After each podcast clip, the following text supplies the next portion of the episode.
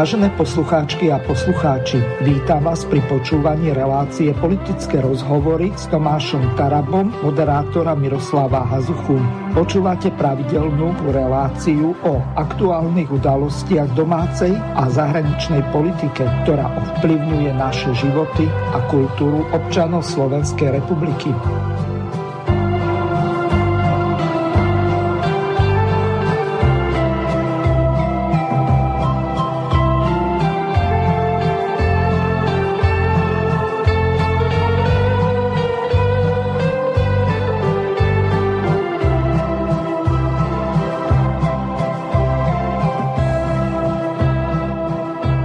Vážené poslucháčky a poslucháči, e, vítam vás e, pri počúvaní relácie politické rozhovory s inžinierom, magistrom Tomášom Tarabom, ktorého srdečne vítam v tejto relácii. Zdraví vás Tomáš.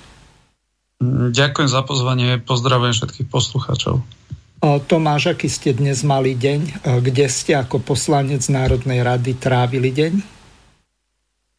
Tak e, dnes sme mali vlastne výjazdové rokovanie na východe Slovenska, kde za hospodársky výbor e, dnes a zajtra máme e, stretnutie v nejakých fabrikách. Dnes sme absolvovali stretnutie vo Virpule v Poprade a musím povedať, že som veľmi, veľmi pozitívne prekvapený, pretože, pretože je to príklad veľmi fungujúcej fabriky, ktorá ktorá patrí medzi lídrov na európskom trhu pri e, výrobe vlastne bielej techniky, teda práčky a, a e, technika v podstate do kuchyne.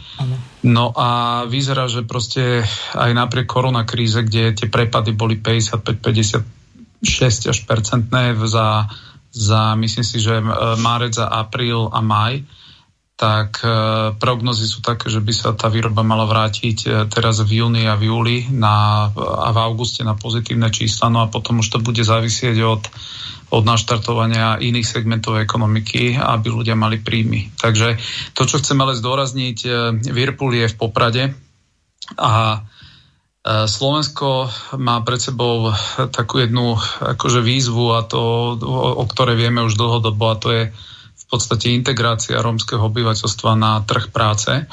Je jasné, že niekto môže povedať, veď nikto im nebranie, aby pracovali, ale uh, vieme, že je to oveľa komplikovanejšie a uh, naozaj tam treba uh, veľkú mieru aj takej, takej, takého spolupracovania aj s tým podnikateľským sektorom. No a Whirlpool je práve jedna z tých firiem, kde až 22% zamestnancov v čase, keď e, dosahujú počas e, roka výrobu, tak až 22% zamestnancov sú v podstate z rómskeho etnika. A hovorili sme, bavili sme sa o ich skúsenostiach, proste nebolo to úplne jednoduché, ale, ale tá socializácia proste prebieha, prebieha pozitívne a to chcem povedať, že že Slováci a Slovensko nepotrebuje vlastne pracovnú silu dovažať z Ukrajiny, od Srbska alebo z Rumunska, z, Bel- z Bulharska, ale my potrebujeme vlastne integrovať e, naše rómske obyvateľstvo na trh práce. A len takú zaujímavosť jednu, ak by sa podarilo vlastne všetci tí, ktorí sú dnes mimo trhu práce, ak by sa dokázali úplne plne integrovať, tak e, hrubý domáci produkt Slovenska by narastol o 4% podľa odhadov a príjmy e, verejných financií by dosahovali až takmer 10%. Takže ak si predstavíme, že HDP je približne 100 miliard ročne, tak len táto úspešná integrácia by predstavovala 4 miliardy eur ročne na produkcii HDP, no a na e, verejných financiách až tých 12% je možné očakávať. Takže podľa mňa investovať ale rozumne, nie, nie tak, jak sa doteraz proste dialo, že tie európske peniaze žiaden hmatateľný výsledok e, nezanechali. Ja si myslím, že keby sme odratali všetky tie nezmyselné štúdie, ktoré sa narobili za europeniaze v domnení, že ide sa riešiť nejaký rómsky problém na Slovensku a miesto toho by sa investovalo napríklad do zvyšovania motoriky, e, prstovej motoriky tých ľudí, pretože častokrát tá manuálna pracovná sila potrebuje vlastne mať jednu motoriku. No a to no, je to, že... Romovia ano? sú umelci, eh, huslisti, cymbalisti, čiže oni de facto majú na toto nejaké tie predispozície, že by s tou jednou motorikou nemali mať problémy. Môžem no a práve že, práve, že nám povedali, že práve, že toto, že majú, pretože pretože vraj tá motorika, ako áno, toto je pravda, čo hovoríte, že majú v sebe ten uh, hudobný talent, ale že tá jemná motorika sa častokrát vyvíja v detskom veku, keď sa deti veľa hrajú a podobne. No a že e, v tomto etniku nevždy proste tá, tá detská fáza je podchytená tak, že tú motoriku získavajú. No a, no a preto proste ten výber je taký, že, že proste nie je to úplne jednoduché, ale, ale e, úplne potom po tých rokoch, čo, čo napríklad konkrétne v tejto fabrike tú skúsenosť majú, tak, tak hovoria, že jednoznačne to cítia, že ide to proste lepším smerom a že naozaj e,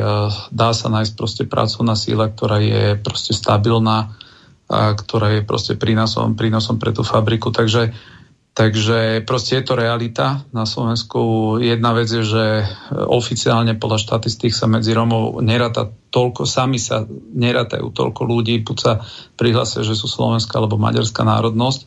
To znamená, že oficiálne podľa štatistík tie čísla sú veľmi poddimenzované, ale tá realita proste je iná. No a, no a uvidíme, uvidíme, že čo teda z tých veľkých slubov, ktoré, ktoré táto vláda v tejto oblasti má, ktorým ja úplne nerozumiem, pretože svojím spôsobom, ak si pamätáte ešte za Ficovej vlády za rómskú problematiku bol zodpovedný pán Polak, ktorý je vlastne z Olano. Takže ja úplne neviem, že, že na koho hačú dnes tú vínu, že kto za to môže, keď oni sami za Ficovej vlády, teda ľudia z Olana túto agendu mali na starosti.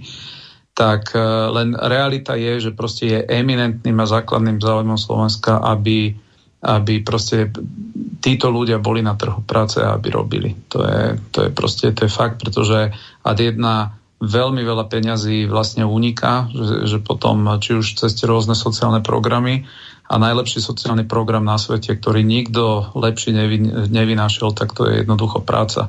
Žiaden sociálny program, žiadne dávky, nič nevyrovná to, že že ľudia dostanú prácu. Takže, no a zajtra ideme, zajtra ideme na e, návštevu do US Steel. Ešte tam sa veľmi teším, pretože pretože tie šumy e, z východného Slovenska proste sú rôzne, že e, v minulosti tam boli proste už nejaké rokovania. E, tá neistota zdá sa, že určitá existuje okolo tej fabriky, že do akej miery tam teda naozaj sa ide realizovať nejaká, nejaká forma prepušťania.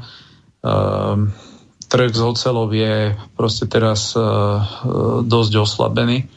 No a pre východné Slovensko jednoducho US Steel určite patrí medzi tie tepny, ktoré, hospodárske tepny, ktoré je potrebné, aby fungovali. Ale na druhej strane nedá sa fungovať stále len tak, že, že tie fabriky si budú chodiť pre štátnu pomoc. Proste jedna vec je dať niekomu štátnu pomoc na začiatku nejakého rozbehu investície, kedy tie, tí investori sa rozhodujú medzi viacerými krajinami a jednoducho takto je, to je realita, že chodia od Polska po Rumunsko a všade sa zaklopú a povedia, dobre, čo mi dáte, ak tu investujem, ak tu zamestnám, ja neviem, 5-6 tisíc ľudí aj so subdodávateľmi, len úplne iná vec potom nastáva, keď títo niektorí investori chodia periodicky po dvoch, po troch, po štyroch rokoch e, proste stále pre nejakú štátnu pomoc. A, a to, čo je trošku tak, taká abnormálnosť, že kedysi tá európska pomoc, štátna bol, pomoc bola postavená na tom, že ak udržíte alebo ak vytvoríte nejaký počet pracovných miest a alebo zamestnáte určitý počet ľudí a udrža, udržíte ich pre, počas určitého obdobia, tak dostanete takéto a takéto peniaze. A a to, čo je, že najväčším zamestnávateľom na Slovensku nie sú tieto veľké firmy, ale sú proste rôzne malé a stredné podniky, rodinné firmy. A ja si myslím, že aj v období týchto obrovských kríz, ktoré proste sa dejú, tak vidíme, že jednoducho e, Slovensko musí posilniť aj veľmi aktívne podporu týchto rodinných e, spoločností, týchto rodinných firiem e, na lokálnej úrovni, v mestách, v dedinách, kde nikde žiaden, žiaden veľký investor nepríde. A to sú proste tie vitálne tepny, ktoré, ktoré napríklad aj v Taliansku. Vieme, že Taliansko je v rámci európskych ekonomík asi najviac rozvinutou krajinou v oblasti podpory práve takéhoto rodinného podnikania. Proste rodičia zamestnajú deti, potom deti sa starajú o rodičov a jednoducho to je to, čo je proste pekné, keď to je v rodine vidia, že, že tá ekonomika, ten ich rodinný proste podnik takto rastie.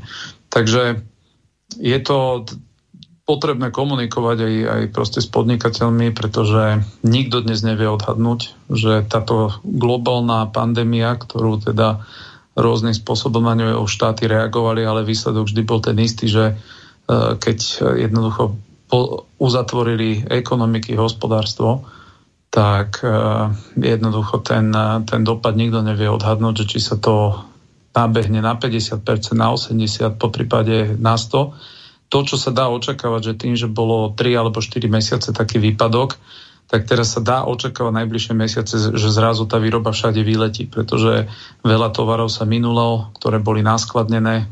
To znamená, že treba doplniť náspäť sklady. Takže teraz môže dojsť také trošku falošnému, e, príliš optimistickému ekonomickému proste nabudeniu. A teraz si niekto povie, že wow, že je to super, všetko sa rozbehlo oveľa viac, ako sme rátali len to, čo vlastne príde v tejto prvej fáze, to je to, že tie vypraznené sklady sa naplnia a až potom sa uvidí, že či reálne proste ľudia začnú míňať e, po tomto období tak, ako tomu bolo. Takže teraz je vlastne sedieť len dobehnúť ten výpadok, ktorý proste už je cítiť vo viacerých segmentoch, no a, a potom dojde niekedy na, jas, na jesen sa dá očakávať akože hodina pravdy, že čo reálne bude. Tomáš, keď eh, ste spomenuli toho Roberta Fica a tú jemnú motoriku zanedbanú tých romských hračiek, tak som si spomenul na jeden jeho bonmot. Ako sa na Slovensku hovorí, som rozbitý ako cigánska hračka.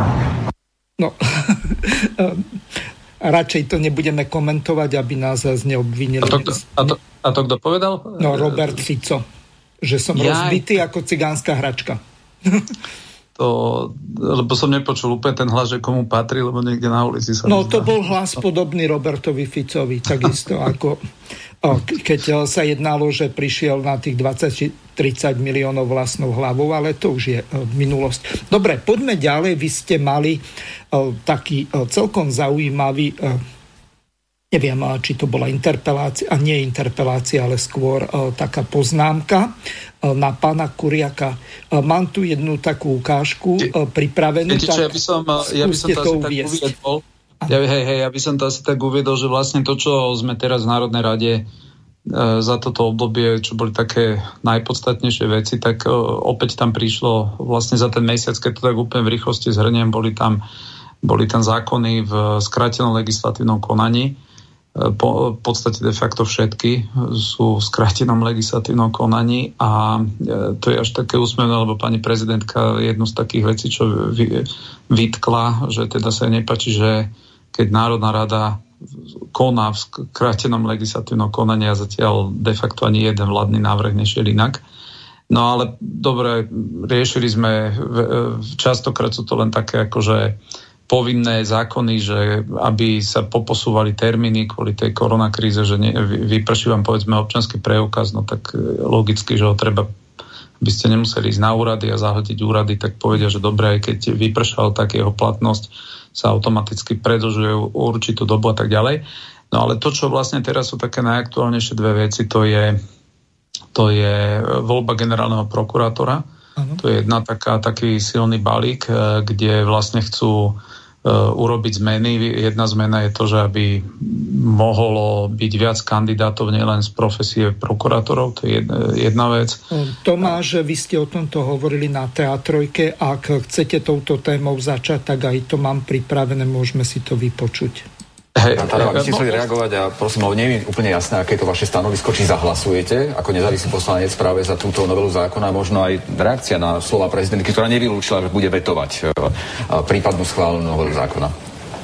Uh, ešte sa chcem vrátiť iba k takej hm, malej odbočke, čo sme tu vôbec nespomenuli, že tá novelizácia ona má dať absolútnu takú, takú voľnosť pri odvolaní generálneho prokurátora, čo je úplne nový jav, pretože ak rozumiem, že všetky tieto zmeny majú vygenerovať toho úplne najlepšieho generálneho prokurátora, ako Slovensko v dejinách by malo mať, tak absolútne nerozumiem, že prečo je tam klauzula, že ten človek môže byť odvolaný, keď sa niekomu bude javiť, že není, že není, e, e, že koná proste inak, ako by mal konať. To znamená, že, že ak robíme všetky tieto ústupky, aby sme vygenerovali toho najlepšieho a zároveň tam dáme úplne voľnosť odvolávať toho generálneho prokurátora, ako sa v podstate politickým sílam bude páčiť, to nie je v poriadku.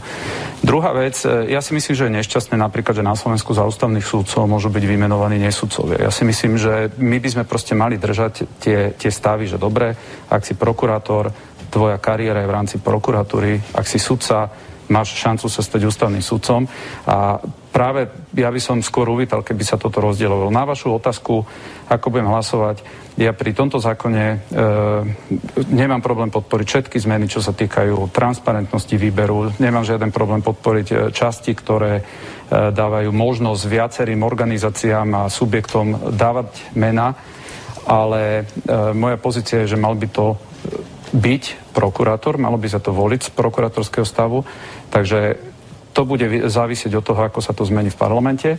Na Čiže druhej strane... Že v druhom čítaní tam bolo nejaký pozmeňovací návrh, tak a ten, že by teda uh, by určil, že môže to byť len prokurátor, tak by si hlasovali za. Dobre tomu rozumiem? Uh, pozrite, ja si pomôžem pánom Kolárom, ktorý tu na teatri povedal, že napríklad má úplný problém s touto voľnosťou odvolať generálneho prokurátora. Ja, takže ja predpokladám, že tam nie je ešte úplná zhoda v rámci koalície. Takže moja pozícia v tejto veci je jasná. Potom, keď ten zákon bude prijatý a, a umožní aj nepro prokurátorom kandidovať, no tak potom už sa budem aj ja pozerať na to, že kto je úplne najvhodnejší kandidát a budem už potom rešpektovať ten zákon tak, ako je.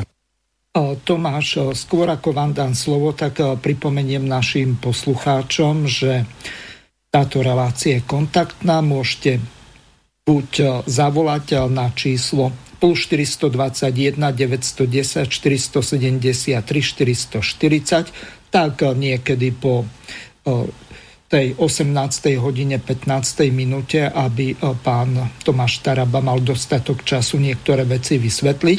A samozrejme e, môžete už e, písať od teraz alebo od začiatku relácie na známe štúdiové číslo studio.bb.juh zavináť slobodnyvysielac.sk po prípade aj s gmailovou doménou. Keď napíšete na obidve e-mailové adresy, tak určite jedna príde. Po prípade, ak ste na našej web stránke, tak využite zelené tlačítko a položte otázku do štúdia. Takže Tomáš, ideme na toho generálneho prokurátora a to vaše zdôvodnenie je celkom logické.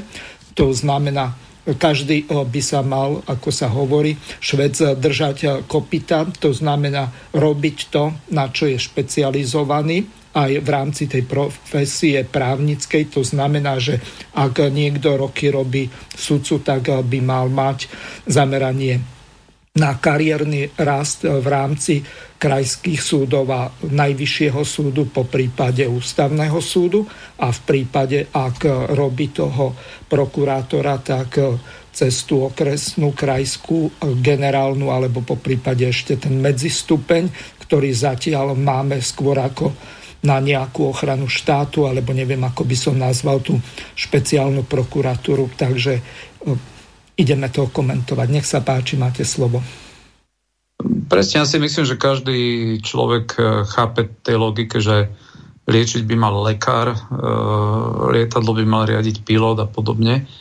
A čo ale nevylučuje aj to, že môžu byť aj nelekári celku zdatní v medicíne a vedia poradiť, ako, ako liečiť, ale nemyslím si, že je dobré argumentovať, že poznám niekoho, kto nie je lekár a má to tak načítané, že je lepšie ako veľa iných lekárov, tak v podstate by mal byť aj on lekár.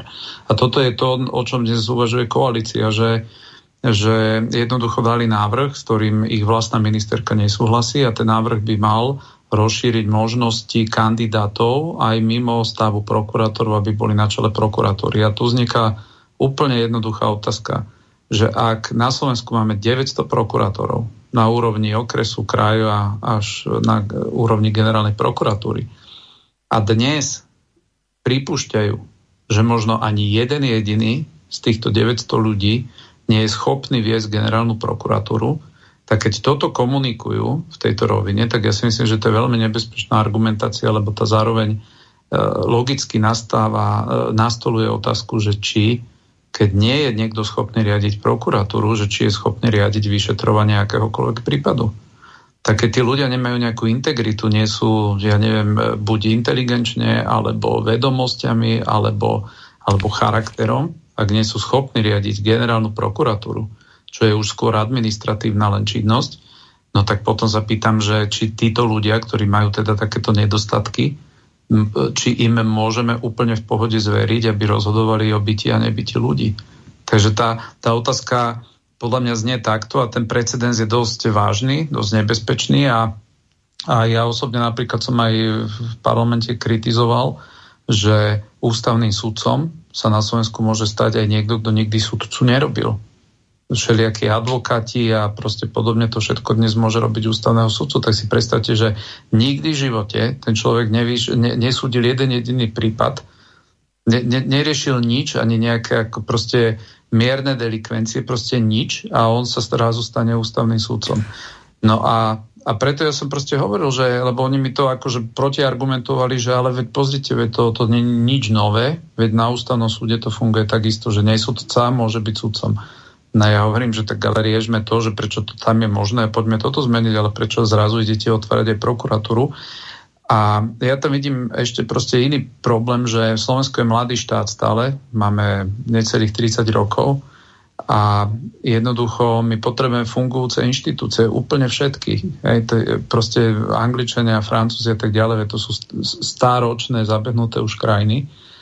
A pre stabilizáciu tých inštitúcií je dôležité aby na prvom mieste tí ľudia, ktorí v tých inštitúciách robia, boli motivovaní vykonávať svoju činnosť úplne čo najlepšie, aby sa to pre nich stalo celoživotným poslaním. A toto si myslím, že je úplne kľúčový moment. A my teraz, keď tým 900 prokurátorom odkážeme vlastne, že to je úplne jedno, aký si dobrý, ale proste tu príde pár politikov, nejak sa zmenia pomery a zrazu prokurátor bude neprokurátor, tak predstavte si, aká je toto motivácia v akomkoľvek inom zamestnaní. Predstavte si, že niekto celý život robí v nejakej fabrike, robí poctivo svoju prácu, ale proste dostane vždy nejaký odkaz, že kariérne nevie nikam naraz, lebo vždy príde niekto od niekadiaľ inokadiaľ. No a, a zo psychológie vieme, že proste motivácia byť dobrým, proste to motivačné faktory sú buď e, finančné, že proste ak niekto vidí, že každý rok mám viac a viac na výplate, tak chce v tej práci pokračovať a zostať.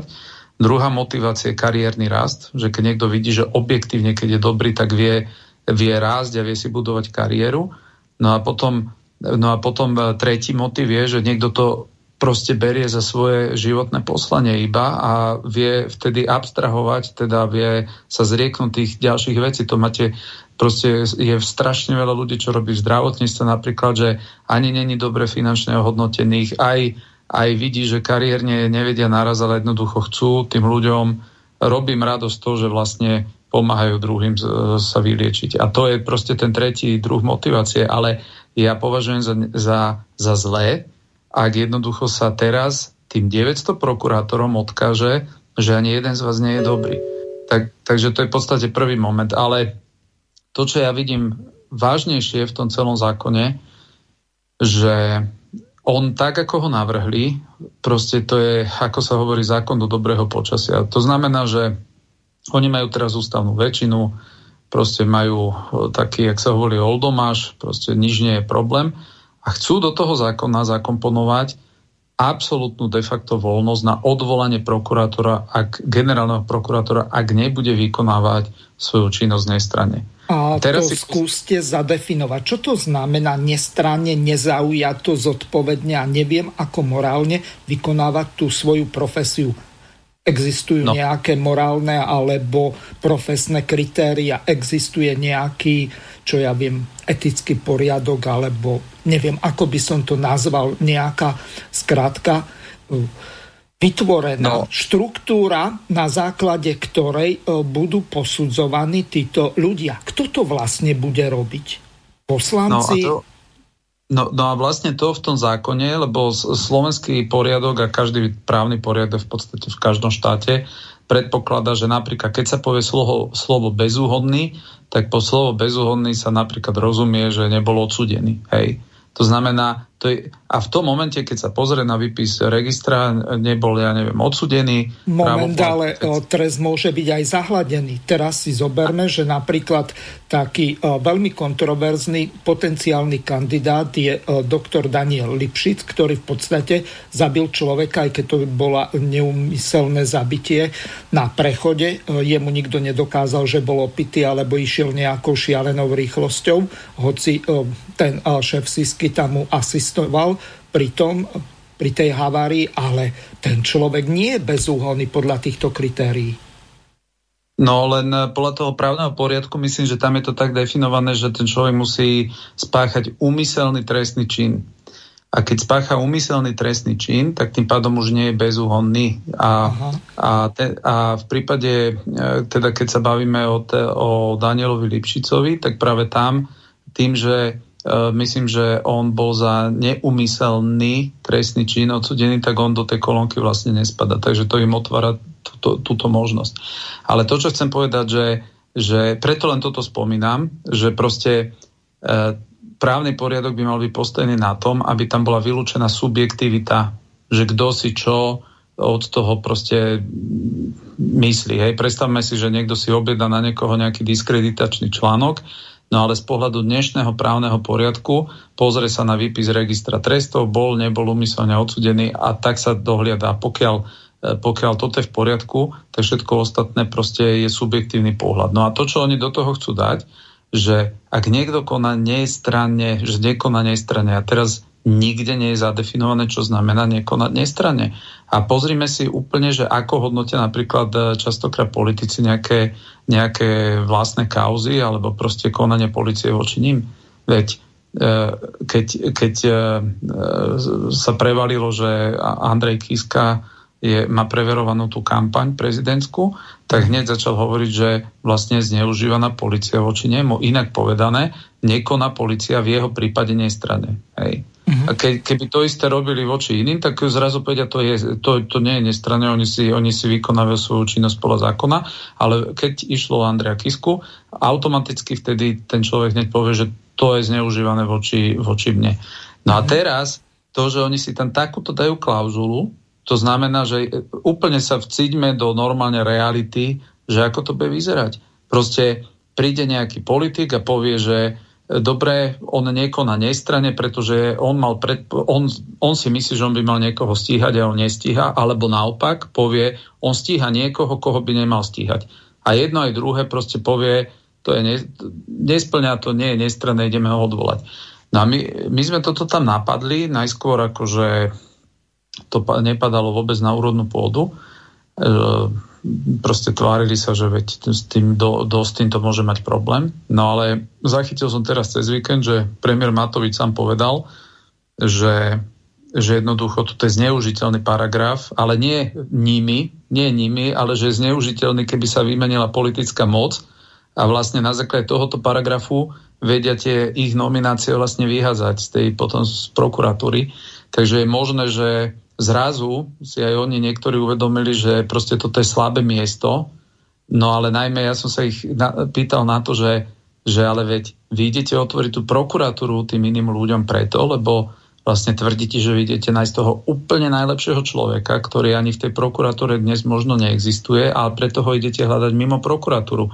Tak potom mi vysvetlíte, z akého dôvodu tam chcete mať túto pasáž, že chcete niekoho kedykoľvek vlastne odvolať keď vlastne výsledkom tohoto nového e, hľadania prokurátora má byť ten, že ten človek bude úplne že morálna elita, tak vlastne vy už teraz v tomto zákone idete predpokladať, že meníte zákony, meníte spôsob výberu a výsledok môže byť, že zvolíte úplne nevhodnú osobu? No ja tak to potom... vidím inak. Ak ten človek nebude dostatočne slúžiť tej vládnúcej elite, tak ho jednoducho stiahnu ako nejakého starostu dedinčania, ak nekoná tak, ako si tí voliči alebo tá väčšina v tej dedine predstavujú. To mne prípada asi tak, ako keby sa zavádzala v parlamente nejaká krčmová morálka, že chlapi v krčme sa dohodnú, že dáme starostu dolu a urobíme to. To, kde sa dostávame s týmto liberálnym kapitalizmom na Slovensku. No, no, no je to v podstate, je to úplná svoj, svoj vôľa. Toto je samozrejme, že, že si chcú proste tam dosadiť proste, dneska majú sílu, dnes môžu oni úplne, že všetko, ale zase musia rátať, že áno, toto vie byť klauzulka, na základe ktorej jednoducho, ak by došlo k zmene moci, a toto som im aj ja hovoril, že tie zákony pripravujeme tak, že si normálne predstavte, to som povedal vo faktickej e, poznámke, si predstavte, že príde váš najväčší nepriateľ k moci a čo s týmito zákonmi on vie robiť, ako ich vie využiť. No a proste teraz e, som sám zvedavý, že čo, čo z toho urobí, ale, ale toto považujem za jednoducho zlý, zlý moment. A druhý moment, ktorý oni interpretujú, že je vlastne obrovská demokratizácia a že to je proste to, to, ten výdobytok demokracie bude ten, že bude verejná voľba proste prokurátora. Máme keď si tu... pamätáte, Áno, dokončite. Keď, keď si pamätáte všetky tie škandály pri voľbe Trnku a podobne, mm-hmm. tak v čom spočívali tie škandály, do ktorých mimochodom vtedy boli skôr E, to, to nebolo ani tak maslo na hlave vtedajšieho smeru, ale proste týchto ľudí. V čom to spočívalo? No spočívalo to v tom, že oni chodili voliť a keďže to bola tajná voľba, tak oni chodili po dvojciach, lebo si neverili a, a fotografovali si navzájom mm. volebné lístky. Mm-hmm. A teraz, ale, ale viete, sloboda, práve že, práve že keď je tá tajná voľba, tak áno, jednoducho vtedy nemá nikto tú garanciu, že kto zvolený bude. Pretože to je princíp tajnej voľby, keď sa naozaj tá tajná voľba uplatňuje. Kdežto oni vtedy úplne pošliapali princíp tajnej voľby, úplne, a to sú tí ľudia, ktorí dnes akože sa tvária a, v tomto úplne nechápem, oni sa dnes tvária ako keby toto bola forma nejakého maslo na hlave E, e, smeru, ale veď vtedy bola Radičovej vláda pri moci. Veď vtedy oni volili, to, to bol ich spôsob, ako to oni volili. A teraz to idú dať, že to bude verejná voľba, čo je podľa mňa dosť otázne, či to je v súlade s ústavou, ale vlastne čo je výsledkom toho? No výsledkom toho je to, že aby už nemuseli po tých dvojiciach chodiť a navzájom si to fotografovať, no tak teraz uvidia proste, že naozaj ako hlasovali, pretože dnes bude zvolený taký prokurátor, na ktorom sa oni dohodnú ako koalícia. Veď no. oni nepotrebujú oni nepotrebujú žiadne hlasy opozície k tomu, oni si zvolia, koho proste oni chcú, len si musia veriť, že naozaj tak bude hlasovať. No tak si, tak si tam odhlasujú verejnú voľbu a to bude ten najväčší bič na nich, lebo vtedy si každý bude môcť tých predsedov koaličných strán jednoducho pozrieť, že áno, pochopil, koho má voliť, alebo nepochopil. A podľa toho si zaradia tých poslancov. Takže Takže ja toto vôbec nepovažujem za nejakú demokratizáciu. Ja vôbec nemám problém povedať, koho budem voliť, keď budem vedieť ten zoznam. Mne, mne to je úplne jedno, to ja, to ja sa nepotrebujem za nejakú uh, tajnú voľbu schovávať a už vôbec nie. Proste dnes nie je tajná voľba v rukách, že opozícia má nejaký, nejakú sílu. Jednoducho oni si môžu zvoliť úplne koho chcú. A ešte tam majú aj veľkú, veľkú maržu, že, že proste môžu im aj odískať nejaký ale ja si myslím, že toto normálne začína náražať na jednoducho, to môže byť proste ústavný problém. Mne v tejto súvislosti napadli dve myšlienky. Keď ste sa zmienili o tom, že nemáte problém s verejnou voľbou, predstavte si situáciu takúto tak ako nejaký šialenec na vás podá trestné oznámenie za nejaký Jasné. extrémizmus a ten generálny prokurátor, ktorému sa tá vec dostane na stôl, povedzme, že to bude riešiť špecializovaná prokuratúra, vyššia nie je krajská, ale generálna, to znamená, že odvolacím orgánom, ak vy podáte napríklad v zmysle zákona o prokuratúre stiažnosť voči, čo ja viem, nejakému šialencovi z generálnej prokuratúry napadá mi akurát ten Homs a ďalší, e, ktorí tam robia, tak e, v tom prípade on vzhľadom k tomu, že je liberál, tak vy ste už na základe nejakej fikcie, prezumcie viny. Viny z toho dôvodu, že vy hajíte presne opačný extrém, on je extrémny liberál, vy ste extrémny konzervatívec. Tým nemyslím tak, že by to bolo niečo za hranou zákona, ale oni to takto budú vnímať. A teraz si predstavte, ten človek e, sa pozrie na základe výpisu hlasovania v Národnej rade, ako hlasoval ten poslanec inžinier magister Tomáš Taraba, bol proti mne, tak mu to dám vyžrať. Čo by na to? Jasné to. No to máte úplne pravdu, že tento problém tam je, že že a preto ja si myslím, že niektorí poslanci aj toto považujú za protiústavné a zrejme sa aj na ústavný súd potom obratia, pretože, pretože ak si naozaj namodelujete túto situáciu, jak ste ju vypovedali, ktorá je úplne zo života reálna, že proste um, ten prokurátor paradoxne môže byť zaujatý už len z toho titulu, že on bude vedieť, že ten dotyčný poslanec mu nedal ten hlas. A to je jedno, kto to je. A preto si myslím, že, že e, z pohľadu akože tej rovnosti potom pred zákonom a je to, je to toto veľmi akože achilová peta toho celého zákona a ja úplne tomuto argumentu proste rozumiem, hej, že, že jednoducho môžu byť niektorí poslanci, ktorí začnú kalkulovať, že aha, tak ja dám hlas tomu, ktorý má najväčšiu pravdepodobnosť vyhrať, hej, a možno aj o to tam ide, že proste zaznejú nejaké mená, ktoré budú mať najväčšiu pravdepodobnosť a potom predpokladajú, že už taký stádovitý efekt tam bude, že proste veľa poslancov prihodí sa na tú stranu, že kde maj, budú mať pocit, že aha, že tento asi vyhra.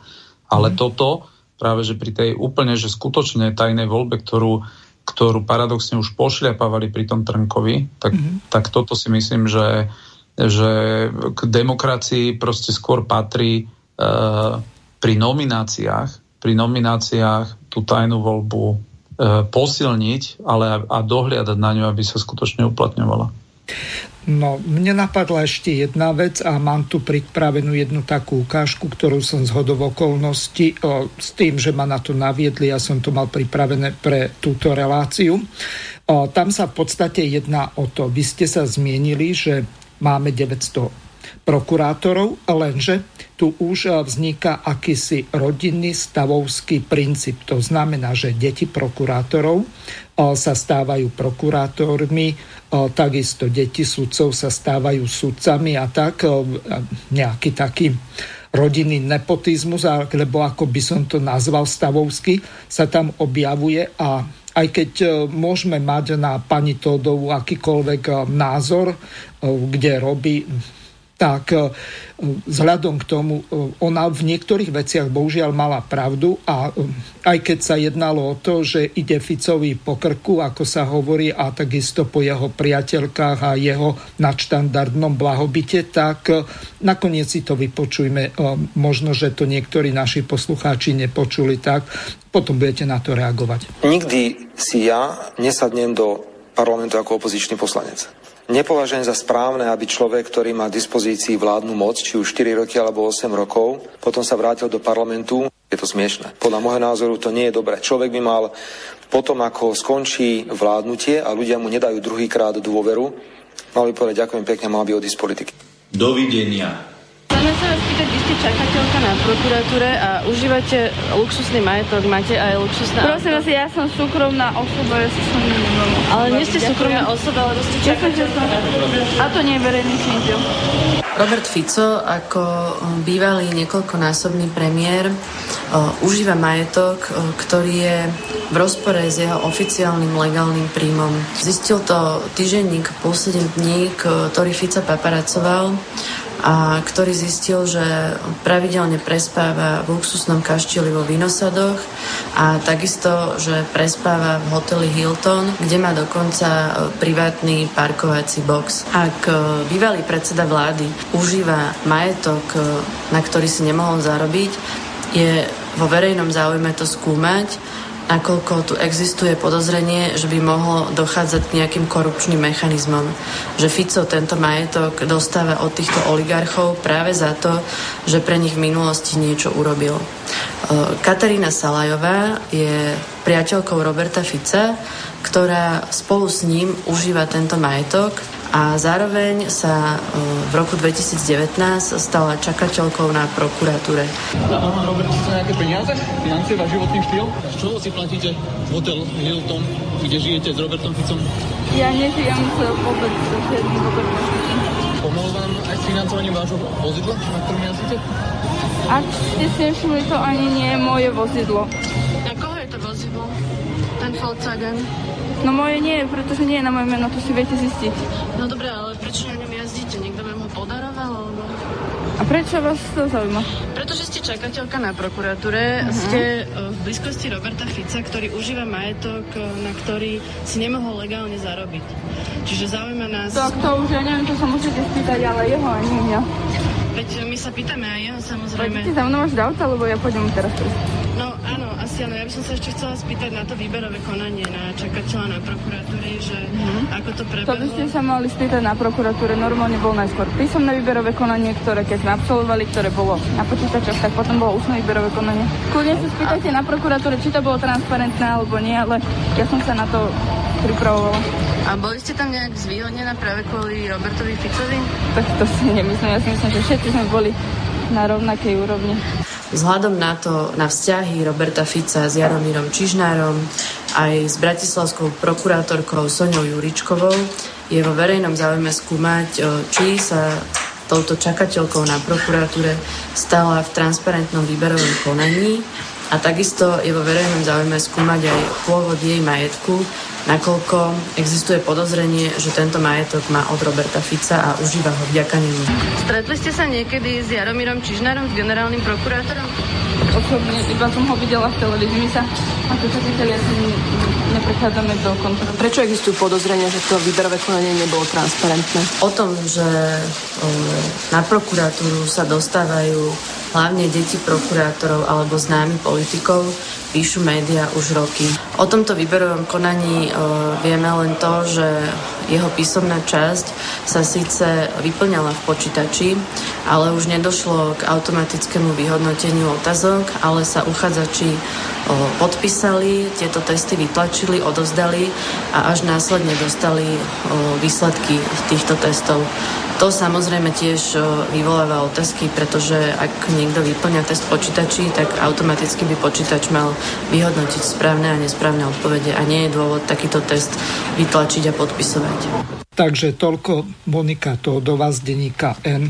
Čiže o, tu váš argument, že keď sa takýmto spôsobom dostávajú na miesta čakateľov, z ktorých o, sa po určitej praxi stanú prokurátori, ako náhle sa uvoľní ten o, stanovený počet, niektorí odídu do dôchodku, tak o, automaticky o, postupujú ďalej, ktorí splnia tie kritéria na tej prokuratúre, majú odpracovanú tú prax a to miesto pre nich je voľné, takže stávajú sa prokurátormi a začína ich kariérny rast. Lenže tu vidíme ten základný problém, že je tu obrovský nepotizmus, politické nominácie a presadzovanie niektorých či už v porodinej alebo politickej rovine tých prokurátorov, ktorí tým pádom, že sa dostanú cez konexie politikov alebo iných prokurátorov, tak e, sa stávajú v podstate závislými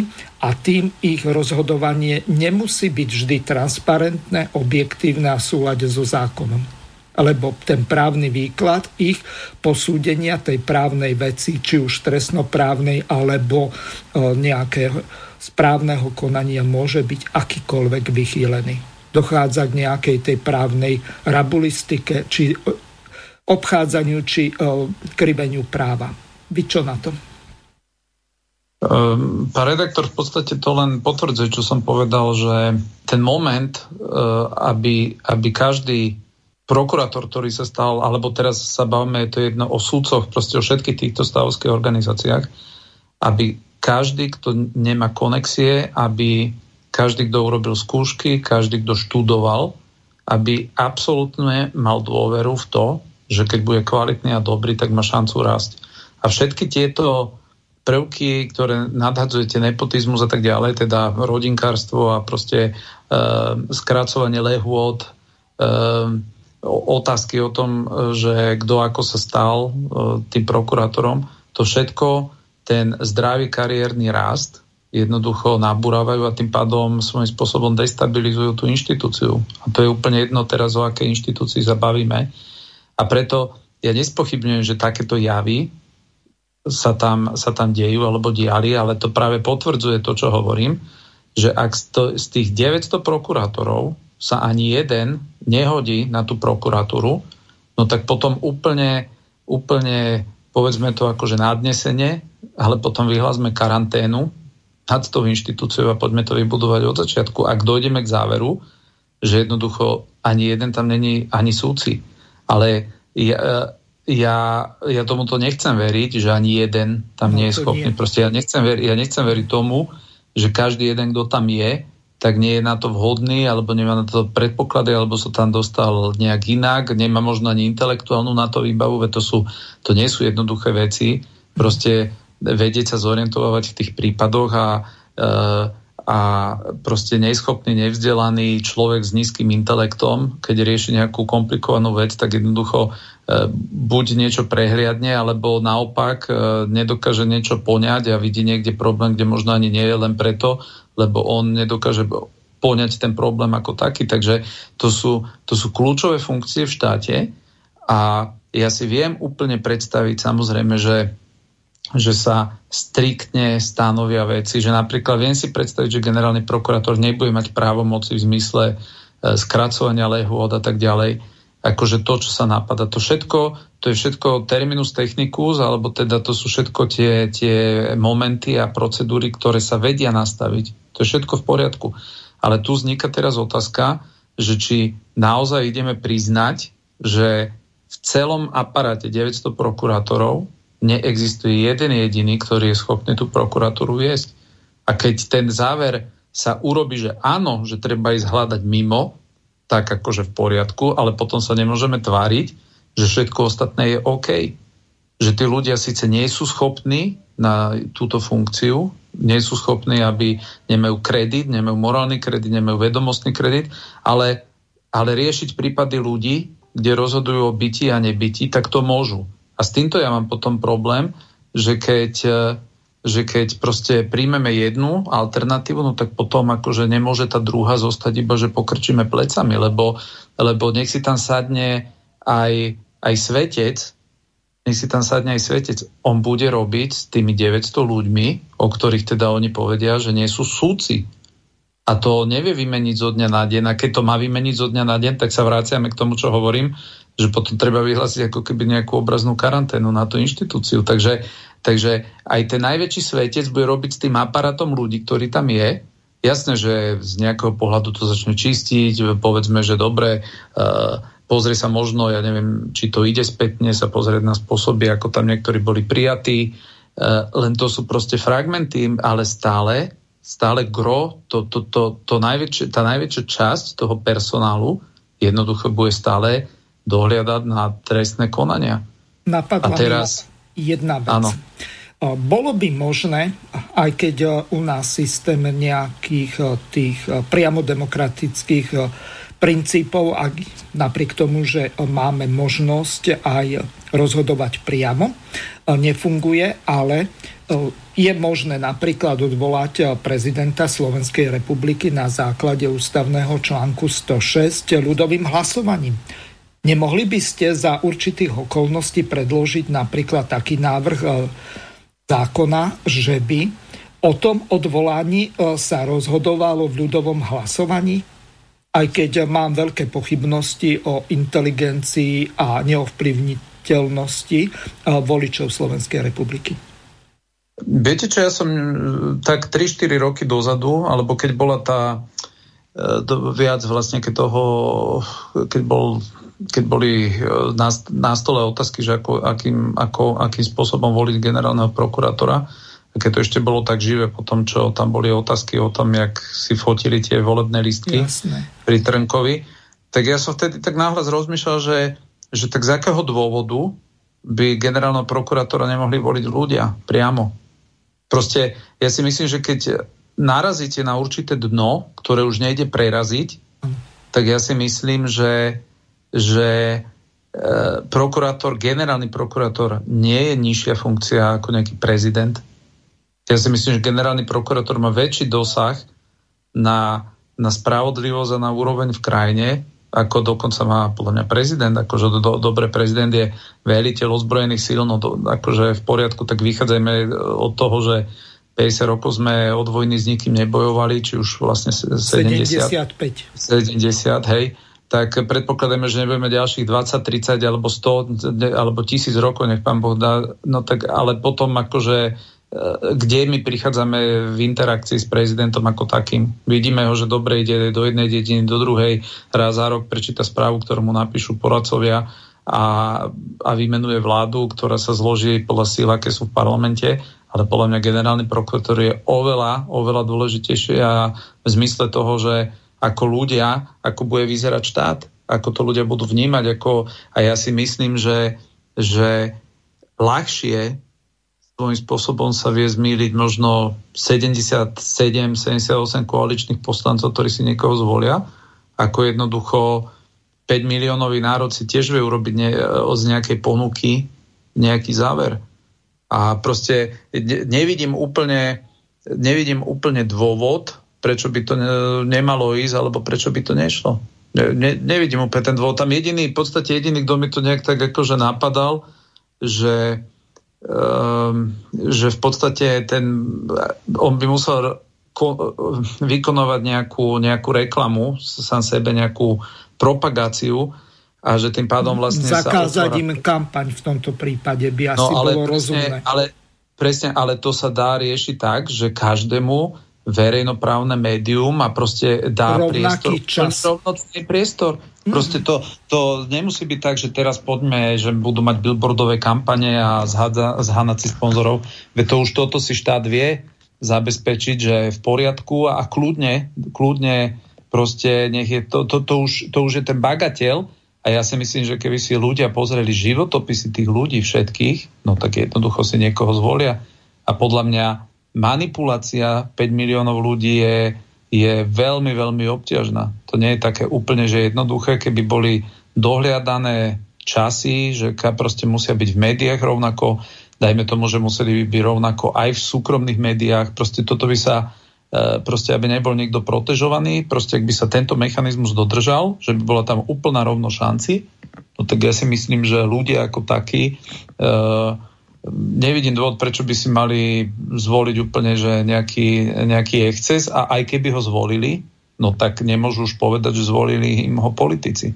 Viete, tým pádom by sa odburalo aj to, že ľudia vinia politikov za to, v akom stave je, povedzme, e, sú tieto orgány. Lebo v tom momente už by to bolo, že ten, že ten prokurátor by mal nejakú vlastnú legitimitu, on by, on by mal nejakú nejakú moc, ktorá pochádza proste od väčšieho celku, ako proste od pár poslancov. Takže a, a tretí moment, ktorý tam odpada, že teraz keď eh, oni rozprávajú, že prečo to má byť verejná voľba, tak vlastne jediný argument, ktorý je, lebo akože ťažko odvratiť to, že len sa chcú navzájom kontrolovať, že kto koho bude voliť, tak hovoria, že ale veď volič má právo vedieť, koho sme volili, veď my iba sme zástupcovia ľudí, a tým pádom naši voliči by presne mali vedieť, koho sme volili.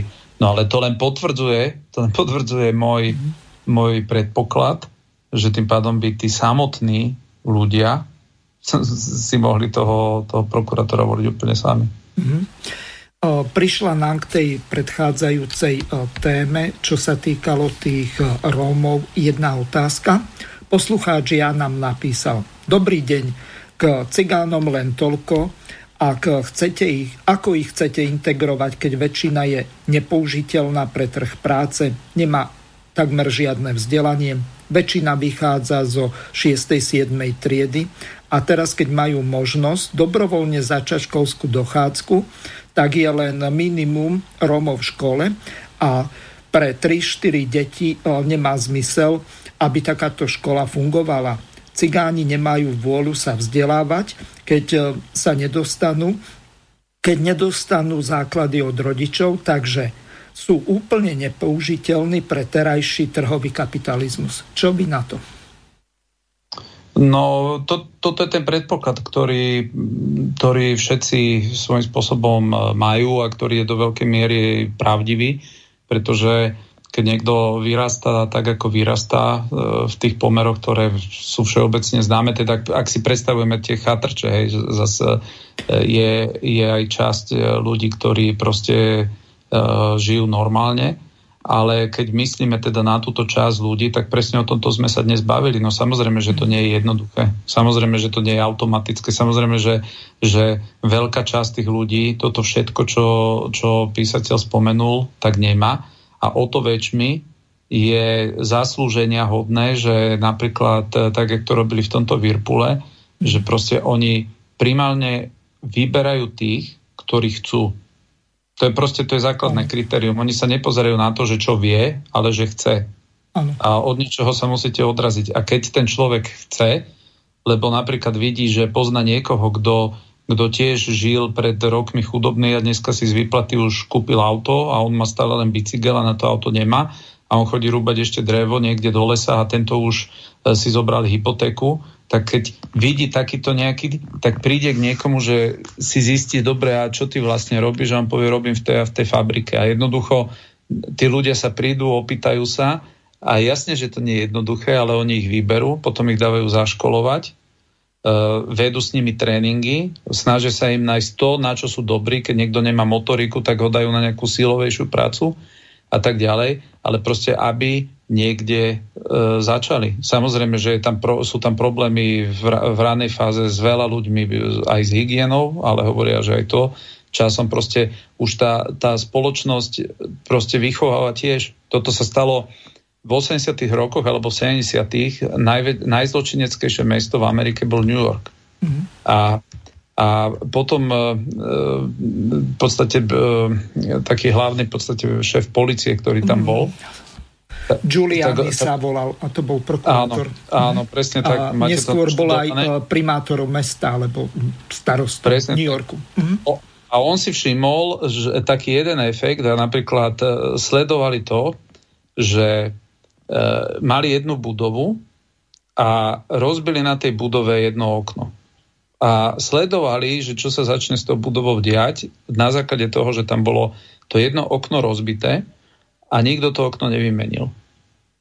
A tú budovu, ktorá mala to jedno okno rozbité, ľudia zničili oveľa, oveľa rýchlejšie ako budovu, kde okno rozbili a rýchlo ho vymenili. Mm-hmm. A toto bolo proste, a v New Yorku sa nedalo existovať vtedy, v tých 70 rokoch, to viete, to, to bolo proste, tam bola strach a hrôza v určitých hodinách už ísť von, proste to bol, celý New York bol Bronx. A oni si proste zistili, že jednoducho ten vplyv okolia aj na slušných ľudí je, je enormný, že jednoducho všimli si, že napríklad ľudia, ktorí boli normálne zamestnaní, ktorí neboli žiadny, žiadny, žiadne sociálne prípady, tak tiež sa podielili na tom, že do tej budovy buď rozbili druhé okno, buď len tak e, do niečoho buchli, proste, lebo videli, že, že to asi proste sa páči. Moment. Nech sa páči, ste vo vysielaní. Dobrý deň, prajem, posluchač Peter. Ja by som chcel uh, povedať jednu vec, čo sa týka tej voľby generálneho prokurátora, či tajná, či verejná. Áno. Minulého roku pán Sulík uh, bol zvolený za predsedu uh, jej strany. Večer vystúpil v teatri, je tam záznam, kde rozprával, že bol zvolený najdemokratickejšou tajnou voľbou.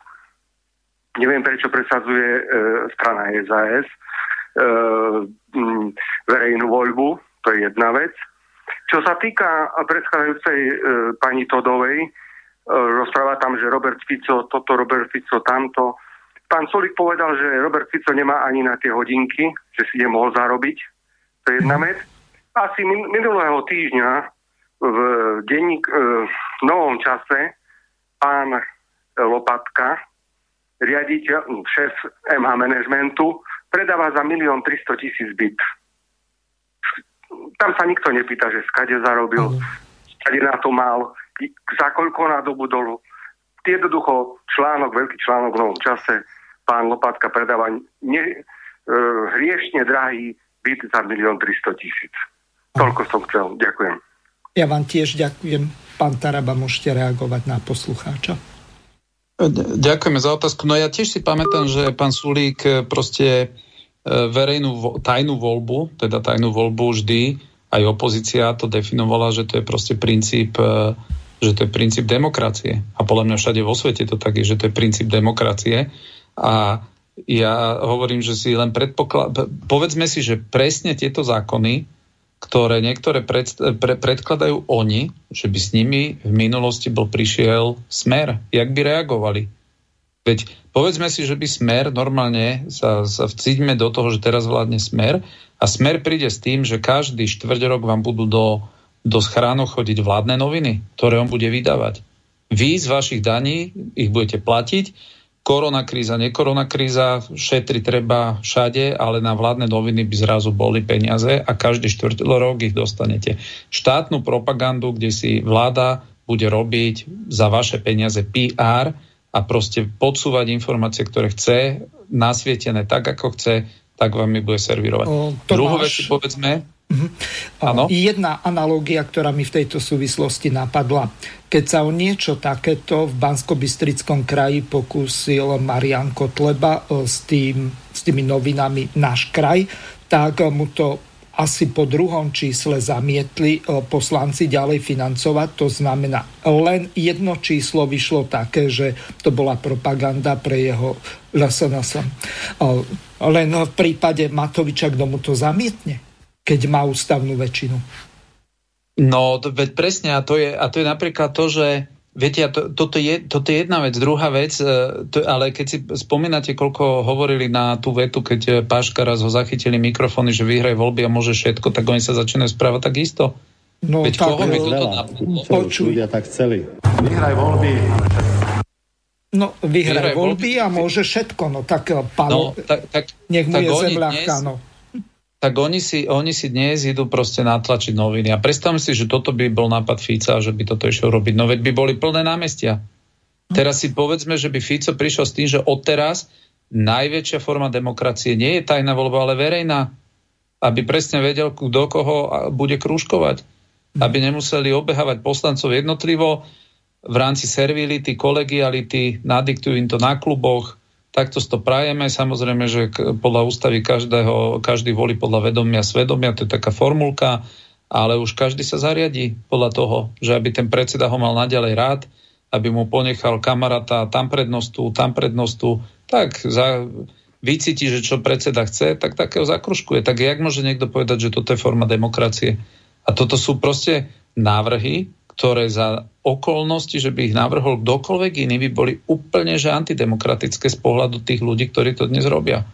Takže, takže v tomto ja akože súhlasím s tým, s tým pohľadom, ja tam, ale hovorím ešte raz, ja, ja nebudem mať problém povedať, koho budem voliť ja. Keď budem vedieť zoznam, nebudem mať problém sa vyjadriť. To, to nie je o tom, že aby som sa práve, že my dnes ako opozícia v tomto sme podľa mňa absolútne mimo akéhokoľvek obliga, alebo jednoducho koalícia má takú drvivú väčšinu, že oni si tam zvolia proste koho chcú. Takže toto vôbec nie je hra, že, že nejaká opozícia s tým má mať problém. To je proste, aby mali páku na svojich vládnych koaličných poslancov. Že či dodržia, že či pochopia, ako majú hlasovať. Ja som o tom presvedčený, že to tak je. No, no ale len to sa chcem ešte vrátiť tej otázke, lebo sme... E, Tú druhú časť zahovorili. Zahovorili, áno, napriek tomu, že to je všetko tak, ako sa môže javiť, e, napriek tomu ten, ten výsledok, a to nám dneska proste manažer fabriky povedal, že aj veľa toho väčšinového obyvateľstva najskôr bola, bola znepokojená, že sa im to nepačilo, pretože, pretože predsa len keď je to 8 až 22% ľudí, tak proste boli to iné návyky, ale on povedal, že že spôsob, ako sa to dalo celé e, proste dať do poriadku, bolo, že aj jedna strana, aj druhá strana začala chápať, že tie pravidlá sú pre všetkých rovnaké.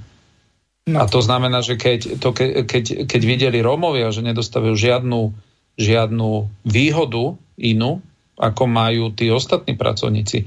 A pokiaľ tí ostatní pracovníci vidia, že naozaj im sa netoleruje nič iné a proste tie pravidla platia úplne pre každého, tak v určitom momente to dospeje do toho, že do tej výroby môžu ísť iba tí, ktorí tie pravidlá rešpektujú, ktorú, ktorí sú ochotní sa nimi riadiť.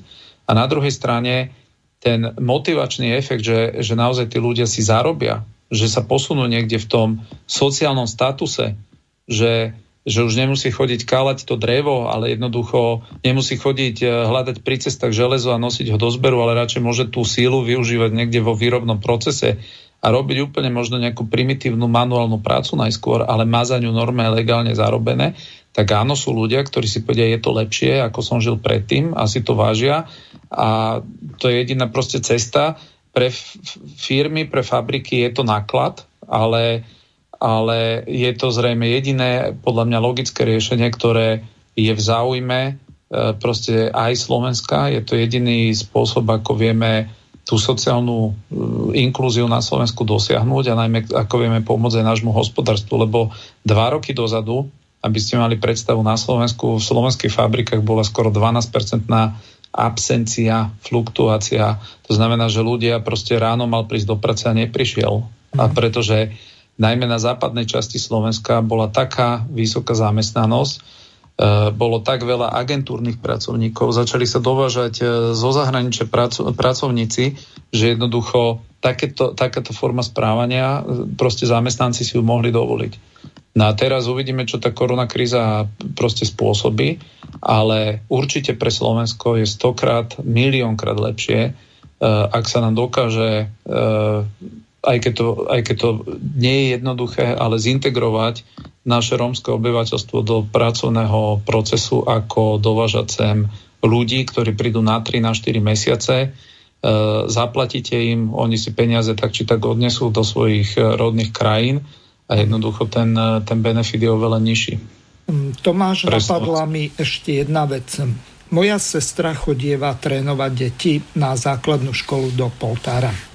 Stretáva sa s takým niečím, nazývame to deti suchozipsové, to znamená, tie deti si nevedia zašnurovať topánky alebo tenisky, botázky. To je jeden problém. Už oblie sa do kimona obrovský problém. To chodievajú s nimi rodičia, ktorých ako potápačov do skafandrov navliekajú do toho kimona, lebo jednoducho, a to hovorím o majoritných bielých deťoch.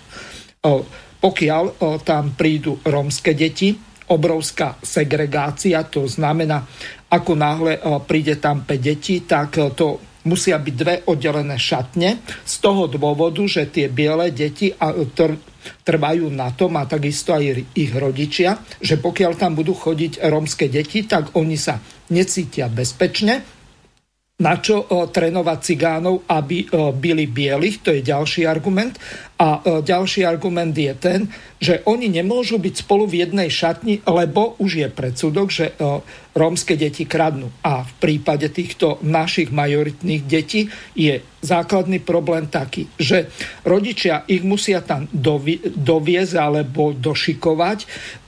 Samozrejme, keď skončí tréning, tak pre ne prísť a ďalší problém, ktorý je, tak oni nemajú prehľad o čase, o priestore a e, nevedia sa obliesť. Čiže e, moja sestra, keď e, mala 5 rokov, tak dostala prvé prímky na 5. narodeniny a vedela sa orientovať v čase. Tieto deti, každý má mobil a nevie, koľko je hodín hoci tie digitálne čísla sú oveľa jednoduchšie ako na nejakých kukučkových hodinkách sa naučiť eh, s latinskými číslicami orientovať. Naša sestra toto dokázala zvládnuť a to naši rodičia obidvaja chodievali do zamestnania. Ona od 4. triedy, pardon, od 4 eh, rokov, tak už chodila do materskej škôlky. Čiže toto je zásadný problém, že je tu úpadok aj nášho majoritného meského obyvateľstva, čo sa týka týchto detí. A čo s tým?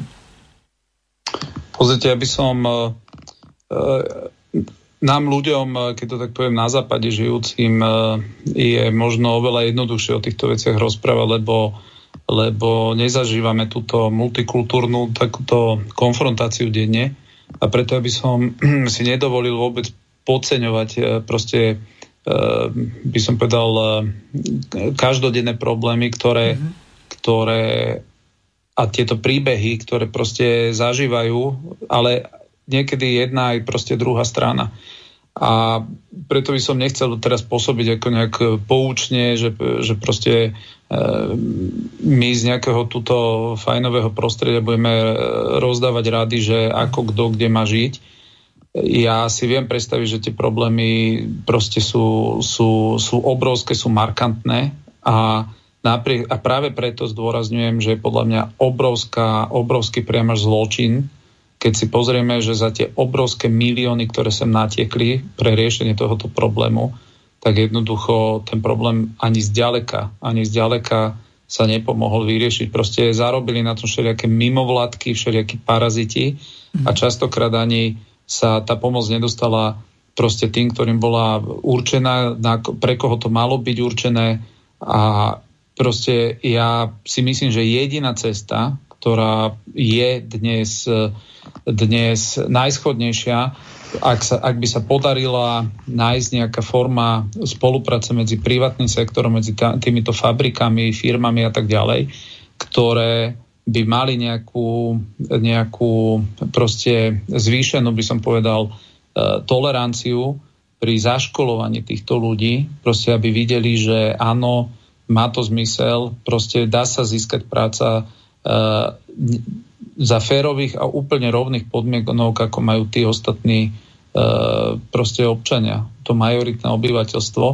A samozrejme, že tie predsudky, ktoré sú častokrát proste aj výsledkom reálnych životných situácií, mm. tak tie sú, to by sme tu proste trávili dní, keby sme teraz mali počúvať všetky tie príbehy, každý má nejaký, aj z jednej, aj z druhej strany ale práve v tom by mala byť síla toho štátu, že to nenechá na pleciach týchto ľudí. Proste štát do toho musí e, vstúpiť, ale nie teraz v zmysle, že, že niekomu niečo ide zadarmo dávať, čo ten druhý nemôže dostať, ale v tom zmysle, že maximálne pomôcť integrovať ľudí do proste trhu práce. A to je proste pre každého sa musí nájsť nejaká forma práce, či už kopať niečo, kto jednoducho proste odraziť sa od niečoho. A tie peniaze, ktoré sem prúdia z Európskej únie, tie proste strašné dotácie v stovkách miliónov eur, ktoré na inklúziu, jak to nazývajú, e, proste týchto, e, e, týchto skupín obyvateľstva sú určené, tak jednoducho tie peniaze nemôžu končiť kade tade na všelijakých stále štúdiách, projektoch a podobne. Alebo aj na proste nezmyselných všelijakých iniciatívach, ktoré ktoré možno pomôžu niekomu niekde postaviť nejaké zariadenie, ale v skutočnosti, e, v skutočnosti nevytrhnú tých ľudí, proste nedajú im návyky, proste dajú im len tú rybu, ale nenaučia ich chytať tie ryby. Takže ako e, myslím si, že, že sme dospeli proste do štadia, že ak to pôjde úplne takto ďalej, ako to ide, tak jednoducho uh, bude, bude proste v tých niektorých lokalitách tá situácia nemá dôvod sa zlepšovať a, a nemá šancu tam ani pri žiaden veľký investor, pretože ak počúva príbehy o nejakej, povedzme, kriminalite a tak ďalej, tak jednoducho ka, dnes sa roz, nerozhodujú investori, že či pôjdem na východ alebo na stred Slovenska. Dnes sa tí investori rozhodujú, pôjdem do Polska, pôjdem do Rumunska, pôjdem na Slovensko, ak na Slovensko kam, pôjdem do Maďarska. To takto je, proste každý investor príde a on má na výber nie, že on sa rozhoduje v rámci Slovenska. On sa rozhoduje v rámci 5-6 krajín a jednoducho chodí a pýta sa, čo mi dáte. No a proste príde moment, kedy možno si aj my Slováci povieme, že pre nás niektoré investície sú strašne drahé na to, aby sme ich lákali na, na Slovensko a radšej tie peniaze jednoducho ako pomoc dávali lokálnym podnikateľom za podmienok, že v poriadku, ale budeš mať takúto, e, povedzme, takto sa budeš správať na trhu práce, proste pomôžeš pri pri zaškolovaní v, vo výrobe. Hej, proste to sú, e, proste, že aj dnes e, počúvame od investorov, že aj vysoké školy na Slovensku už dávno neprodukujú hotových ľudí. Veď dnes je proste, dnes chrlíme samých proste ekonomov, právnikov, sociálnych pracovníkov a pritom začínajú proste chýbať technické profesie, začínajú chýbať to, v čom sme boli najsilnejší učňovky. A jednoducho tie firmy dnes sú odkazané na to, aby zaškolovali tých svojich vlastných ľudí. Proste vedia, že už aj dnes ten, ten absolvent vysokej školy proste príde ako nedouk Hej, on síce má predstavu, že povie, mám takéto očakávanie, lebo mám skončenú vysokú školu, ale jednoducho vyštudoval niečo, čo nie je ani na trhu záujem. Štát to častokrát podporuje, ľudia to platia z daní a proste už dnes vieme, že trh práce taký typ vzdelania ani neočakáva, nedokáže absorbovať. Hej, takže, takže toto je všetko akože dosť zaujímavé, aj komplikované, je to výzva, no ale keď sa to podarí, na druhej strane tie fabriky, ktoré, ktoré naštevujeme, sú absolútne že, že špička z pohľadu efektivity, ktorú dosahujú. Mhm. Technológií, proste Slova, slovenské fabriky, tí investori, oni nie sú tu preto, lebo majú radi Slovakov, oni sú tu preto, lebo, lebo vyrábame špičkové produkty, už keď sú tu. Vy, vyrábame napríklad ma, marže, e, e, jak by som to povedal, kazivo z výrobkov zo slovenských fabrík. Keď som aj dnes videl tie tie čísla, tak sú častokrát o polovicu nižšie ako z iných krajín. To znamená, toto sú všetko skvelé predpoklady. Slováci sú šikovní, sú otvorení meniť, učiť sa, e, prispôsobiť sa. To všetko sú, to všetko sú dobré vlastnosti a na tom treba proste stávať. To je, a ja teda v tomto otvorene hovorím a aj budem podporovať všetky iniciatívy, mne je úplne jedno, kto, kto s tým príde alebo kto s tým nepríde. To je jedno, ak, ak neprídu, budeme s tým prichádzať aj my, ale proste dobré zákony treba vždy podporiť a preto nechápem, keď niekedy koaliční poslanci sa tvária, že že oni nebudú podporovať ani dobrý, ak to povedal pán Vašečka, de facto, že on nepodporí dobrý zákon, keď s ním príde nejaký, nejaký smerak alebo podobné mm-hmm. myslenie. A, jasné. Tomáš, máme viac ako hodinu, hodinu a štvrť z relácie za sebou. Ideme si zahrať jednu pesničku. Tuto venujem ex-kapitánovi Dankovi. Ospalá vrátnice a na polici poslední dva klíče. V skleněné vitrínce se smutně krčí pro turisty kýče. Vrzavé schodiště, ošlapané snad miliony kroků. Kráčíte nejistě, vnímáš jen křivku jejich boků. Manželský postele a vycházková uniforma v skříni, zelená košile, ty zatím dumáš po svatební síni, hodinky na ruce, které tvůj čas tak neúprosně měří, kdy sáneš po klice těch oprýskaných hotelových dveří, kdy vstaneš z postele, a městem v předpisovém saku.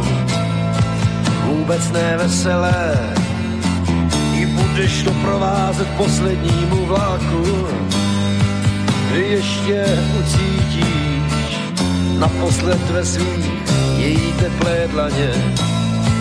Zašeptáš tiše, piš a její pusa bude chutnat slaně.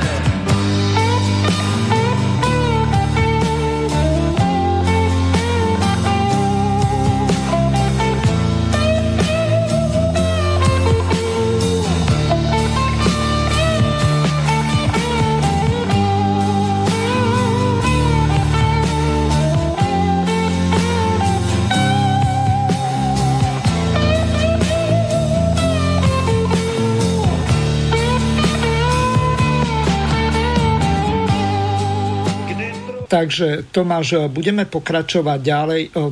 Ten poslucháč, ktorý volal cez pesničku, tak ho poprosím, aby zavolal už teraz, lebo ja ho nemôžem dávať do relácie, keď máme hudobnú prestávku. Takže teraz v tejto súvislosti, keď už sme sa k tomu dostali, tak som si spomenul na to Matovičové precitnutie, povedal to nádherne, len ja tomu človeku vôbec nerozumiem. Precitol som z toho, že USA sú garantom bezpečnosti a záruky medzinárodnej stability. Podľa môjho názoru USA sú dnes eh, chaos svetovej politiky a nie jej majakom. Uvedomujem si, že toto je zásadný rozdiel voči tomu, s čím ma ľudia do parlamentu volili. No, samozrejme precitol tak, eh, že dal tam Naďa, ktorý je z Globseku a skrátka jastrap v tom americkom ponímaní. To znamená, že nejaké precitnutie, tak hľadám slušné slovo a pre oklamanie voličov, ale žiadne mi nenapada. Takže čo sa to vlastne deje v tom parlamente, pretože už aj tí kresťanskí tzv. politici, ktorí hovoria o tom, že ako ich osvecuje či posvecuje duch svetý a všelijaké kresťanské žvásty používajú. Podotýkam som teológa, vytáča ma to občas do nepričetnosti, ale k tomu sa dostaneme neskôr. Ale e, vy ste mali jednu takú celkom zaujímavú rozprávu, tam ste reagovali e, na toho pána poslanca Kuriaka e, Nestihli sme sa v začiatku relácií k tomu dostať, tak e, skúste urobiť k tomu nejaký taký úvod a potom si e, vypočujeme vašu reakciu, čo ste mu povedali. Tak my sme preberali vlastne návrh zákona o zákaze nedelného predaja. Chcem povedať, že sú ľudia, ktorí to vnímajú čisto nábožensky, a paradoxne pán Kuriak a táto skupina ľudí Volano to čisto teologicky a nábožensky zobrala. Natáčali si videjka v minulosti, že proste nedela má byť voľná, zaplavili tým internet a tak ďalej.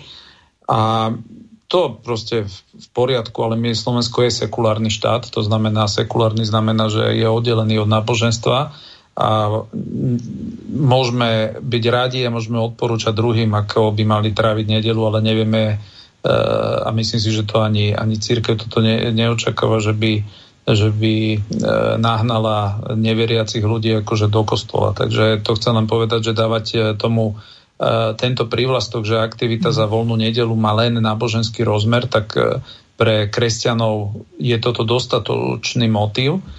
Ale ja som prišiel eh, s touto iniciatívou odhľadnúť od tohoto náboženského eh, rozmeru. My sme prišli s touto iniciatívou preto, lebo Slovenská maloobchodná sieť, ktorá zamestnáva 220 tisíc ľudí na Slovensku, je zdecimovaná na kolenách. Proste podľa Finstatu, čo sú oficiálne štatistiky, miera ziskovosti, to znamená konečný zisk je na úrovni 1,1% v malobchode na Slovensku. A tieto tri mesiace, čo boli a museli byť kvôli rozhodnutiam vlády zavretí, tak jednoducho ohrozili obrovské množstvo ľudí, ktorí pracujú v malom obchode, v mestách, obciach a tak ďalej. A na druhej strane máme obrovské veľké reťazce, nadnárodné reťazce, ktorí sú kapitálovo silní, ktorí, sú, ktorí dokážu vždy podrieť všetky ceny, pretože majú centrálne nákupy nie pre Slovensko, oni majú centrálne nákupy pre celú strednú Európu a, a jednoducho nejaký, nejaký predajca v de, na dedine nedokáže nikdy konkurovať ich cenám.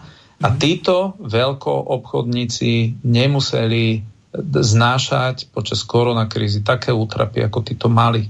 Jednoducho boli otvorení, predávali si tam čo chceli, ako chceli. Častokrát tam boli, uh, myslím si, veci, ktoré v tých regaloch ani nemali byť, pretože predstavovali konkurenčnú výhodu voči tým, ktorí museli byť zavretí. No a jednoducho, my sme prišli s iniciatívou, že v poriadku, to už je úplne jedno, niektorí ste tu, ktorí to chcete mať zavreté z náboženských dôvodov. Ja tvrdím, že popri náboženských dôvodov sú tu aj racionálne ekonomické dôvody, pretože ak by sme zavreli veľké predajne v nedelu, kde v podstate každý to poznáte, 99% ľudí ide na nákup do veľkých predajní v nedelu, pretože tie malé predajne, aj keď môžu byť otvorené, oni sú zatvorené z toho titulu, že v proste na peších zónach malých miest ľudia idú iba na zmrzlinu, oni tam nechodia v nedelu na nákupy. Proste zaludnenosť tých miest v sobotu a v nedelu je očividne rozdielna. A teraz, keď niekto tzv. ide v nedelu na nákup, tak ide na nákup do týchto veľkých reťazcov. Takže tie dominantné reťazce sa stávajú ešte dominantnejšími na úkor tých malých. A teraz, keď niekto povie, však nech majú otvorené aj tí malí, tak v skutočnosti hovorí to, že nech tí mali ešte viac finančne krvacejú, pretože on aj v nedelu, keby to otvoril, tak pre ňo je to čistá strata, on na seba v tú nedelu ani nezarobí. Určite tak jednoducho s týmto, sme, s týmto sme prišli, s touto iniciatívou, separátne si s tým prišlo LSNS, my sme to už ohlasili deň predtým, to je jedno, proste sú tam dva návrhy zákonov. jeden je podmanického, druhý bol LSNS. A zrazu došlo k tomu, že tí kresťanskí aktivisti, ktorí toho mali plné ústa reči, ktorí ktorí s tým kandidovali, ktorí proste si robili videjka, ktorí si to na Facebooku ešte dávali do tých svojich profilov, že e, neviem, že nedela sa nerobí, či čo to proste také dve bublinky tam mali. Tak títo ľudia začali vystupovať v Národnej rade a ten výstup bol jak cez kopírák znenia áno, podporujeme tento zákon, je to veľmi dobrý zákon, nepríde k zníženiu predaja, nezni, e, nezvýši sa nezamestnanosť, ten zákon je dobrý, my ho podporujeme a zároveň ohlasujem, že nebudem za ňo hlasovať. A keď už toto bolo asi tretie, štvrté vyjadrenie, že... Aká je proste... tam logika? To, že predložia to Kotlebovci alebo nejaký odídený smerák, tak to sú akože triedni nepriatelia a urobíme im na trúc, alebo aká je tam logika? Lebo ja toto nechápem a zrejme ani naši poslucháči. Viete čo, tá logika tam nie je žiadna, pretože e, poprvé, oni by chceli tomu dať nejakú umelú logiku, mm-hmm. ale tá umelá logika tam vôbec nepasuje. Samozrejme, maj, pán, ktorý sám seba nazval, že je autentický kresťan, čo je teda neskutočné namyslené stanovisko, keď niekto o sebe povie, že je autentický kresťan, tak tento pán Vašečka, ktorý, ak si spomínate, sa takto nazval, keď išiel kandidovať za predsedu KDH, Eh, kde už len tá drzosť, že niekde príde mesiac pred voľbou alebo proste neviem koľko týždňov pred voľbou a myslí si, že ho niekto zvolí za predsedu, lebo on autentický kresťan tam príde, tak tento pán si dovolil normálne nazvať v blogu, ktorý zverejnil včera, že on nebude hlasovať za nejaký návrh nejakého smeraka, ktorý po 14 rokoch sa tvári, že nie je smerakom.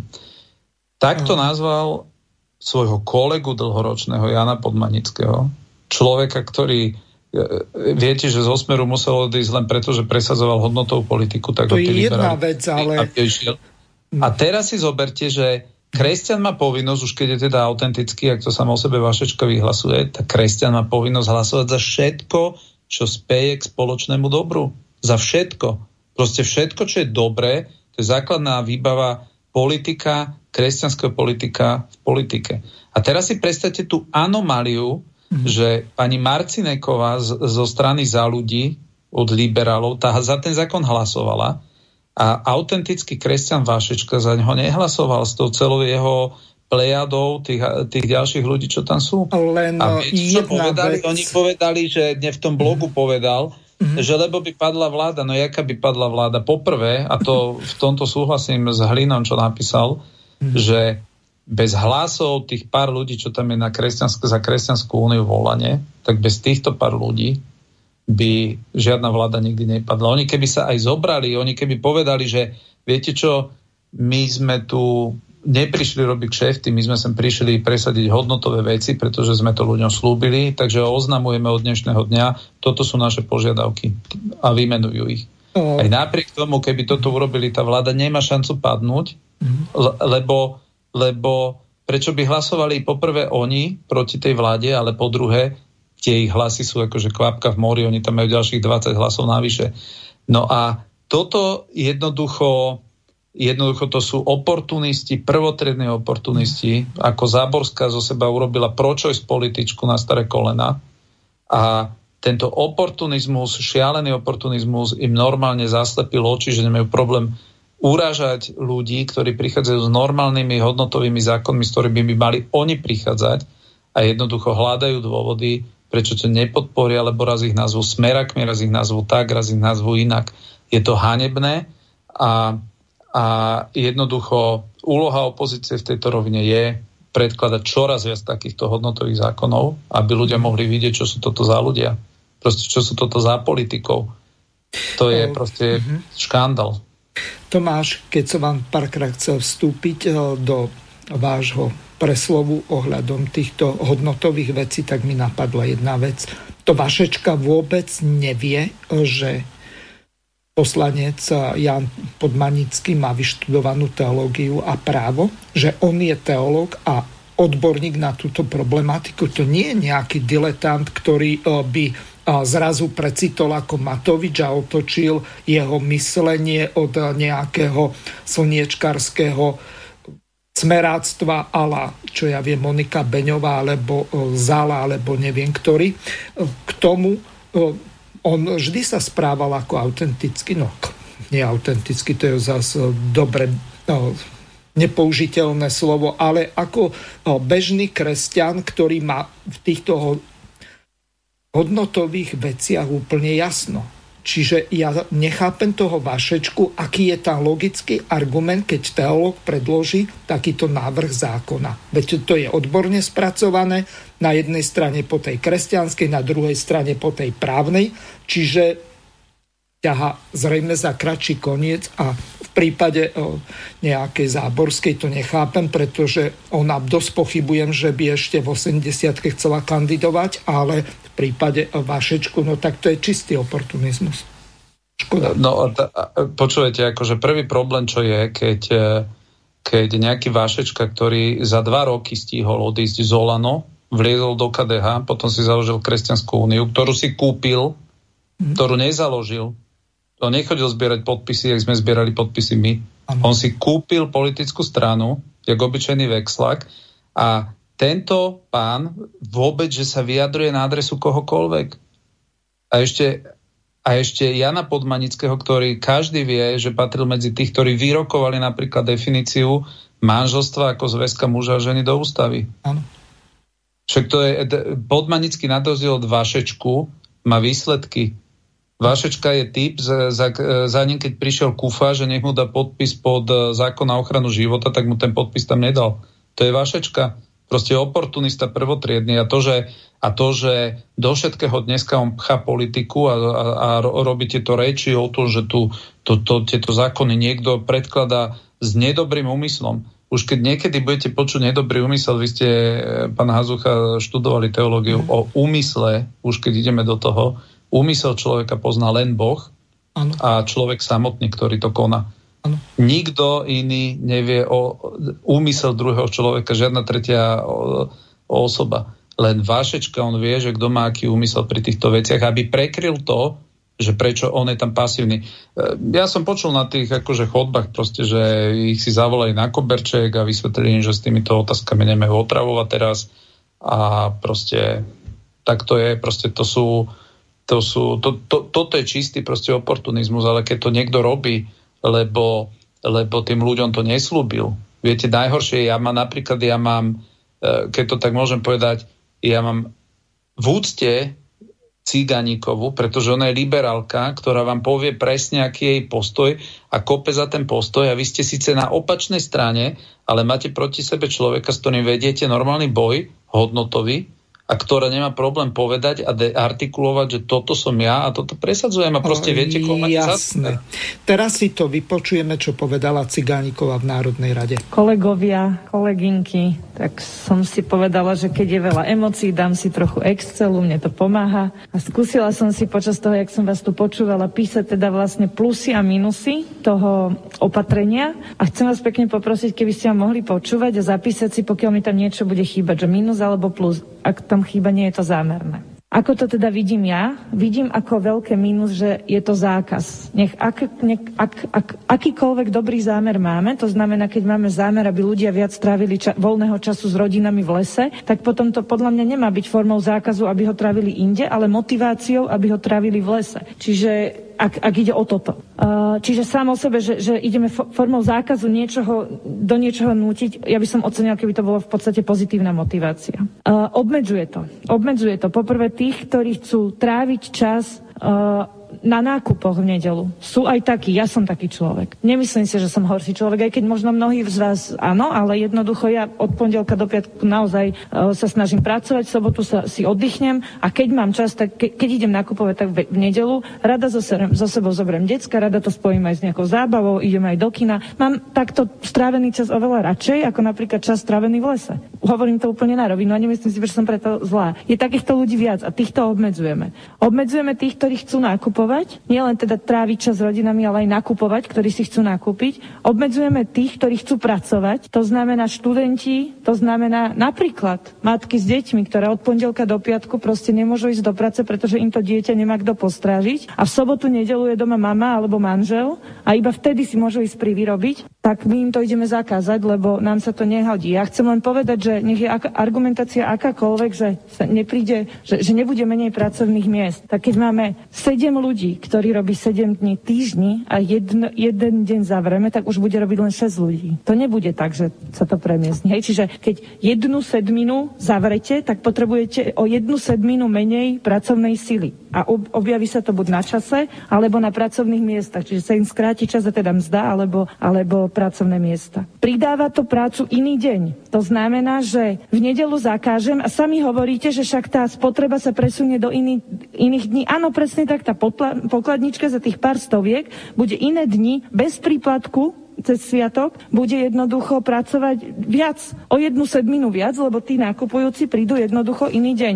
A to nie je tak, že sa tam prída ďalšia pokladnička. Ne, ten kapitalista, a to mi verte, lebo aj ja som kapitalista, ten kapitalista využije tie, tie medzery, kedy, kedy tam napcha ďalších zákazníkov a keď to náhodou tá pokladnička nestihne, no, bude o 10 o 20 minút dlhšie, lebo to nestihla. Toto ju čaká, ale za polovičný, za polovičný plat, pretože ste jej zobrali príspevok, ktorý mala v nedelu, hej? A ukracuje teda to o mzdu a o pracovný čas, ako som hovorila, čiže buď, buď e, vlastne príde o 100% príkladok v nedelu, alebo mohla namiesto toho mať iný deň voľno. Vy prosím vás, nehovorme stále, že oni robia 7 dní v týždni a každú nedelu. Keď robí niekto v nedelu, no tak áno, v útorok má voľno, hej, alebo v stredu, robia krátky dlhý týždeň. To není tak, že oni akože teraz nerobia nič iné, len chodia do roboty. Máme krátky dlhý týždeň, mnohým z nich to vyhovuje, čiže buď alebo, ale o niečo prídu. Je to, je to vyslovene pre nich ukracujúce. A ja sa chcem spýtať, že či sa vám to zdá sociálne niekomu zobrať výplatu, lebo mne nie. Naozaj to hovorím. A ja si teda nemyslím, že som veľmi prudko sociálne cítia, cítiaca. A vždy sa snažím žiť do tej role, ale naozaj sa pozri, pozerám na svet spôsobom, že sa snažím, aby každé jedno euro bolo čo naj, najspravodlivejšie vynaložené a aby našlo svoje miesto čo najväčšom úžitku pre ľudí. No Tomáš, ideme to komentovať a vy to zrejme počujete druhýkrát z toho dôvodu, že ste to raz o Cigánikovej počuli. Ako vy to e... vidíte? O, nejdeme tam jej brepty rozoberať ani jej Excelové tabulky, ktoré o, sú o ničom, ale o, to, čo ste povedali, to je jednoducho pravda. O, tá žena to je liberálka, viete, čo od nej čakať, e, viete, ako bude reagovať, e, viete predvídať ako politolog. Čiže e, s takým človekom sa súperi relatívne jednoducho. S týmito oportunistami, ktorí ani neviete, že od koho koľko zoberie a ako sa rozhodne, ako napríklad krajči v prípade tých, toho zákazu tých liekov za tie generika čo boli zakázané, tak e, tam neviete, že akým spôsobom sa zachová a vtedy mu to aj Cigánikova natrela natvrdo. Nech sa páči. No ja som reagoval na toto vystúpenie, lebo akože pristúpila k tomu tak, tak akože chytlavo, že chcela dať do plusu a minusov akože veci, tak samozrejme, že jej tam vyšlo tuším 10 či 11 plusov iba, či 11 minusov toho zákona, čo ona považovala teda, že je proti prijatiu a iba nejaké tri plusy. No a potom ja som mal faktickú, kde som jej teda ten najväčší plus, že si tam zabudla zahrnúť a potom jej teda priznala, že dobre, že tak vidí tam len 4 plusy, no lenže ten štvrtý plus je úplne najpodstatnejší, ktorý ona neplňala a ten je ten, že že v nedelu pracuje približne 3300 ľudí v tých, e, v tých veľkých obchodoch. Mm-hmm.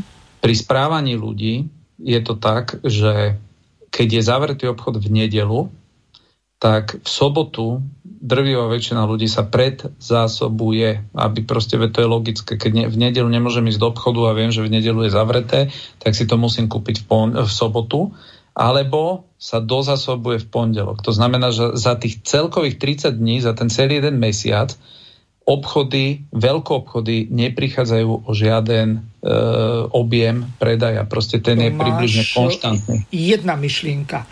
Ona argumentovala s tým, že im zoberú polovicu platu, lebo v nedelu je príplatok za deň pracovného pokoja, čiže prečo to nepresunúť zo dňa pracovného pokoja z nedely eh, na deň pracovného voľna, ten príplatok, tým pádom by tie ženy eh, prišli robiť v sobotu, nemuseli by chodiť eh, v nedelu, alebo aj muži, ktorí robia v týchto hypermarketoch alebo v podobných prevádzkach, ktoré sú korporátne, zahraničné a tak ďalej. Čiže takýto argument tam vôbec zaznel, že presunú to z nedele na na tú sobotu ten príplatok a tým pádom už tento argument Cigánikovej si z tej jej Excelovej tabulky môže vyškrtnúť. No, e, jasné, sobota je riešenie, jedno len, len to chcem ja povedať, že na Slovensku je malo obchodná sieť. Nie týchto 3000 ľudí, čo robí v nedelu vo veľkoobchodoch. Tých 200 tisíc ľudí, čo robí v obciach, na dedinách, na peších zónach, tých množstve malých obchodov, tie sú na kolena. A, keď my, a oni nás, a ja sa teraz pýtam, aký je zámer týchto ľudí, že oni v nedelu, keď sa bavíme o zákaze predaja, oni stále majú pred očami len tieto teska. Ale ja mám pred očami tie malé obchody, ktoré v nedelu sú zatvorené. A ja sa pýtam, e, kde majú príplatky tí, tí, tí predavači za tú nedelu, ktorí tak či tak v nedelu sú zatvorení a všetky zisky nedelného predaja dostávajú veľko podnikatelia, veľkoobchodníci, nadnárodné firmy. Mm. A to je tá sila, že buď, a ja som povedal, buď rozdajte ľuďom poukážky, tak jak v Nemecku chcú rozdať 350 eur každému jednému Nemcovi, aby ich minul v maloobchodnej sieti, pretože výťazom koronavírusovej krízy sú online e-shopy, predajne, pretože každý išiel na online Proste tie majú neskutočné zisky, tieto online obchody.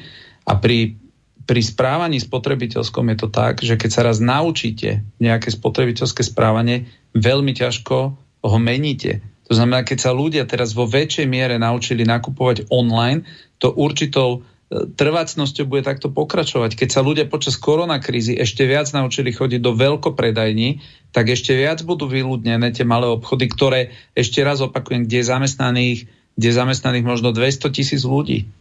A proste ja riešim to, že aby prežila táto maloobchodná sieť, ktorá je úplne na kolenách a my sa tu bavíme o tom, len aby nepadli pomaly celoročné vianočné predaje vo veľkom obchode. Pretože, pretože toto tá koronakríza spôsobila a toto spôsobilo to, že vláda zavrela celý maloobchod na, v obciach a dedinách, že jednoducho Vianočné, vi, Vianoce, Vianoce mali, všetky tieto Teska mali Vianoce za márec, apríl, maj, jún. Oni majú Vianoce a teraz hovorím, ak vy im neviete, ak neviete Slovakom dať dobre 200 eur, 100 eur, to je jedno a povedať, musíš to ísť minúť túto, aby, aby dostali peniaze, tam sú tiež zamestnané predavačky, tam sú tiež zamestnané živiteľia rodín, len sú to malé rodinné firmy, len sú, nemajú taký silný hlas ako tieto nadnárodné firmy. Oni nemajú peniaze, aby si našli teraz e, marketingovú firmu, ktorá im kúpi reklamné PR v rôznych veľkých časopisoch, kde budú rozprávať, akému dojde prepušťaniu. No vo veľkom obchode nedojde, nedojde takmer k žiadnemu prepušťaniu kvôli tejto nedeli, ale to, čo sa spôsobí, a ešte raz všetkým, všetkých prosím, predstavte si, ako sa nakupuje v sobotu. Tak by sa to, Proste tam sú plné obce, tam sú ľudia oveľa viac idú nakupovať do malých predajní a ten nedelný predaj to len natlačí všetky zisky týmto veľkým. A proste oni kopu za týchto veľkých. A preto tento druhý zákon, ktorý teraz my dáme s Janom Podmanickým, ja tam dám pozmenujúci návrh, aby sme to rozdelili na viacero fáz a tam ich odskúšame, na ktorej strane sú. Lebo viete, čo ja tam navrhnem? Aby veľkopredajne boli iba zavreté, povedzme od predajnej plochy, ja neviem, 400 metrov alebo 300 metrov štvorcových a viac. Mm. A že dobre, v nedelu môžu byť tie malé predajne otvorené všetky. To znamená, tam odpadne ten a, argument. Takto ktorý... ja sa vás pýtam na jednu veľmi dôležitú vec. A viete, akú moc majú korporácie? Vy sa neobávate, že to skončí na nejakom arbitrážnom súde niekde v Hagu alebo kdekoľvek inde, keď vy korporáciám obmedzíte ich podnikanie? Lenže toto podnikanie je takto obmedzené už v rámci Európskej únie. Sú krajiny, kde, uh-huh. viete, napríklad, nikde neexistuje úplný, že úplný zákaz, že, že je všetko zatvorené. To nie je ani v Rakúsku, ani v Nemecku, eh, ani vo Francúzsku. Vo všetkých týchto krajinách je drvivá väčšina obchodov zatvorená, ale otvorené sú napríklad obchody v turistických lokalitách, napríklad otvorené sú obchody do istej veľkosti, Hej, a tieto výnimky oni dnes platia v Európskej únie, to znamená, že tieto veľké e, obchodné reťazce nebudú mať precedens, ktorý by vedeli použiť v rámci nejakého Európskeho súdneho dvora, pretože v Európe tá legislatíva taká je, že t- týchto prípadov by som povedal, že je je, pra, je to skôr pravidlo ako nejaká výnimka. Takže, takže len, len viete, tá fázovitosť môže byť akože dôležitá. Ja to hovorím, že nech je to podpora, nech sa, nech sa o tom hovorí, že nie, že zákaz nedelného predaja, nech to nazveme uh, zákon o podpore maloobchodných prevádzok na Slovensku. A úplne inak to znie. Mm-hmm. Úplne inak to znie. O, no, a, takže, no, a, no a tento pán Kuriak, len to chcem povedať, že oni všetci oni všetci povedali o, áno. Takto to máš. Vypočujeme si, čo ste mu povedali vy a potom to komentujete. Vážený pán Kúriak, viete, prečo vy ste vystúpili? Pretože vy máte výčitky svedomia, že vy veľmi dobre viete, že toto je dobrý zákon, však sme to tu počúvali 10 minút, je výborný ten zákon, nezniží nezamestnanosť, e, sám ste dobre povedali, že behom celého toho mesiaca nezniží ani predaj, a vy ste mali potrebu napriek tomu vystúpiť pretože máte výčitky svedomia, že idete podraziť vlastných voličov, že idete podraziť túto agendu. Vy cítite, pretože ste charakterný človek, že z vás táto skupinka ľudí urobila proste nesvojprávneho človeka, ktorý vie, čo chce, ktorý vie, čo sa patrí, ktorý vie, čo čakajú tí ľudia vonku a vy ste sa tu stali obyčajnou podržtaškou. Vy to neschvalíte, vy za to nezahlasujete, je to brutálna hamba, je to brutálna hamba a keď budeme hodnotiť vlastné dejiny niekedy a budeme sa vyjadrovať k tým osobnostiam v dejinách, čo mali urobiť, jak, koho mali zachrániť, tak prosím vás pekne, majte na pamäti, ako hanebne sa tu správate, že máte problém stlačiť jedno tlačítko. Nejde vám o život, nikto vás nejde zastreliť, nič, žiadne veľké veci. A ja sa vás pýtam, kde vy budete ako hlasovať za nejakú ochranu života, neviem čo, veď vy ste padavky. Prepačte, Tomáš, ešte sa vás pýtam, ja som nepozeral, že za ktorú stranu bol ten pán Kuriak zvolený, predpokladám, že za Olano. Ak bol za Olano, tak on skončí niekde za, sto, za s tým miestom, ak sa všetci rozhodnú, alebo takmer všetci rozhodnú kandidovať znovu. On nemá ani teoretickú šancu sa znovu dostať do parlamentu. O čo tomu človeku ide? To, toto ste, na, na toto ma upozornil, ja som to neuvedomoval, na toto myslím, že Rom, Roman Michalko niekde upozornil, že ak naozaj bude platiť táto logika pri zostavovaní kandidátky... platí už trikrát po sebe, čiže to už je pravidlo overené. Hej, to je pravidlo overené, takže keď to pravidlo akože zostane, tak naozaj asi 95% tých poslancov sa tam nemá šancu prekruškovať, alebo budú posunutí do druhej polky, lebo oni, všetci títo ľudia sú tam len preto, že boli v tej prvej časti vlastne kandidátky. Takže a práve z tohto pohľadu ja absolútne nerozumiem, o, čo tý, o, čo, o čom tým ľuďom ide. Veď to ich, ich nikto nenavádza, že, že poďte proti vláde, alebo neviem čomu, že to sú ich slúby, s ktorými oni oni nielenže kandidovali, oni potapali svojich ostatných oponentov politických.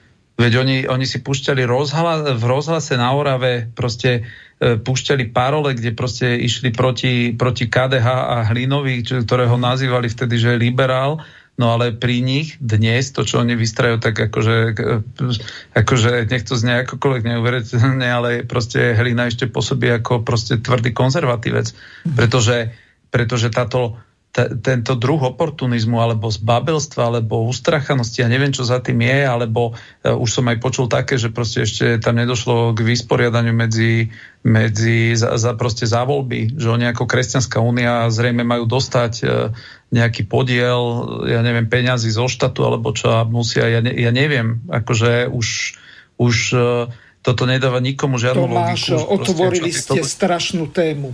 Vy vôbec eh, dostanete nejaký cent od Kotlebovcov, keď ste sa od nich oddelili? Len tak čo? mi to z voleja napadlo, že uh, no, v podobnej situácii my, sú aj my máme tí... doho- takto my sme v tom memorande mali, mali podpísané, že za my sme si platili, aby to bolo každému jasné, pretože, pretože hneď sa začali akože e, organizovať a púšťať proste nepravdy. My, každý ten kandidát si platil svoju kampan sám a my sme ne, nemali žiadne peniaze od žiadneho od žiadneho LSNS, neviem od koho my a sme si platili. sponzorov, jasné. Mhm. My sme si platili, nás to stalo tuším 24 tisíc, na, náš kandidátov, nás ako, ako kresťanská demokracia, život a prosperita. Hej. Mhm. A dohodnuté sme mali, že dostaneme jedno euro za každý jeden krúžok, ktorý, ktorý vo voľbách e, proste tie strany, ktoré s nimi išli, dostanú. A do dnešného Čiže dňa sme... 38 tisíc približne by ste mali dostať. E, my by sme mali dostať, my sme dostali približne, myslím, 55 tisíc krúžkov, všetci kandidáti oh, za KDŽP. To znamená, že to je proste to, čo by sme mali dostať a 24 tisíc, tuším, boli naše náklady. Takže, takže akože toto je realita a nič, nič sme nedostali a, a či dostane alebo nie, to ja absolútne toto riešiť nebudem a ja sa absolútne nebudem ani vo svojich rozhodnutiach a vo svojej slobode obmedzovať tým, že či niekto niečo dodrží alebo nedodrží, ale to, čo chcem povedať, že, že za každý jeden mandát dostane politická strana nehorazné peniaze. Na, napríklad za nás troch, ak som to dobre vyratal, za nás troch dostane, dostane LSNS 400 tisíc eur. Hej, za, za, za naše tri mandáty, nie my ich dostaneme, oni ich dostanú. Takže ja si vyprosím nejaké reči o tom, že niekto na niekoho dopláca alebo podobne. Takže tá, toto je realita a preto ja som navrhol aj, e, proste, podľa mňa tie peniaze sú úplne absurdne vysoké. E, si predstavte, že napríklad Olano dostane za voľby 20, tuším 4 miliónov eur. Mm-hmm. 24 a ja som navrhol, aby o polovicu si znižili tie peniaze za 4 roky, čo je, čo je ešte napriek tomu tým politickým stranám zostane, zostane polovica. Predstavte si, že nestačilo by 12 miliónov eur, to je, to je, to je 400 miliónov takmer v korunách. To nestačí na 4 roky 400 miliónov jednej politickej strane? A teraz, a teraz oni si idú rozdať 75 miliónov eur politické strany, čo sú v parlamente, plus tých pár, čo dostalo po nad 3%, to sú 2,1 miliardy. A teraz ja som dal návrh, aby to nebolo 2,1, a, ale aby to bola polovica a za to hlasovalo 26, tuším, poslancov. A Vášečka, Záborská, títo, ktorí vám tam rozprávajú o podpore rodiny a neviem o čom, tak ani jeden za to nezahlasovali. Takže toto je, toto je reálna tvár, že s tými ľuďmi oni vám začnú rozprávať, teraz neriešme tu nejaký voľný predaj, teraz, teraz riešme, aby rodiny sme podporili a potom im dáte návrh, kde hneď, hneď vedia ušetriť jednu miliardu v korunách a rozdať to rodinám a oni to neschvália. Tak pre, povedzte mi, aký má zámer, je, je, jak môže nejaký vášečka hlasovať proti tomu, aby sa znížili peniaze pre politické strany o polovicu? No tak len ten, že jednoducho mi to nedáva žiadnu inú sedliackú logiku ako ten, že má záujem na tom, aby tie peniaze vyplatené boli. Mm-hmm. No, bohužiaľ Takže, je to tak.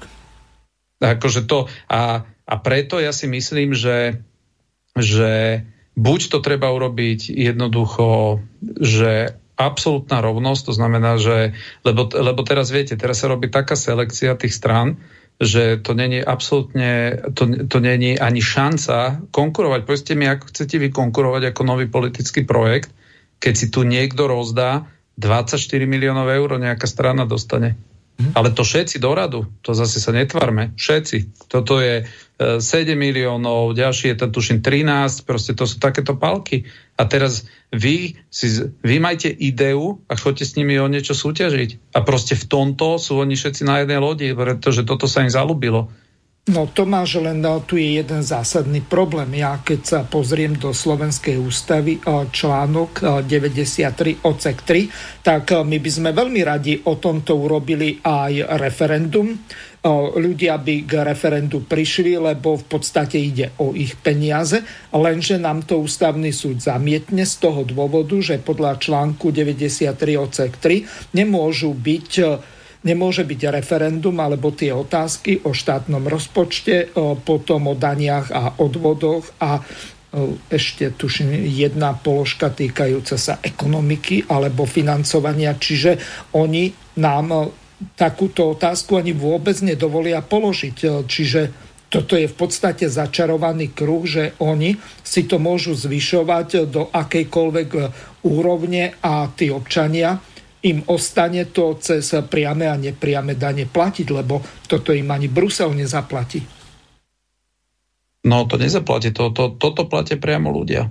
Žiaľ. A podľa mňa to je neskutočný cynizmus, že neexistuje segment, ktorý by proste netrpel teraz počas tej koronakrízy a oni keby aspoň symbolicky, že o 20% alebo o niečo to znížili. Nie, nie, absolútne. To je akože, to je hluché a, a myslím si, že aj, aj nemalá časť tých, čo hlasujú akože, akože za zrušenie, tak v skutku hlasujú len preto, lebo vedia, že na to nikdy nebude dostatok čas, uh, jak by som to povedal, dostatok uh, hlasov, aby to reálne prešlo. Ale keby to malo reálne hroziť, že to prejde, tak tiež by uh, tiež by inak sa podľa, podľa mňa k tomu postavili, pretože, pretože tam ide o obrovské milióny.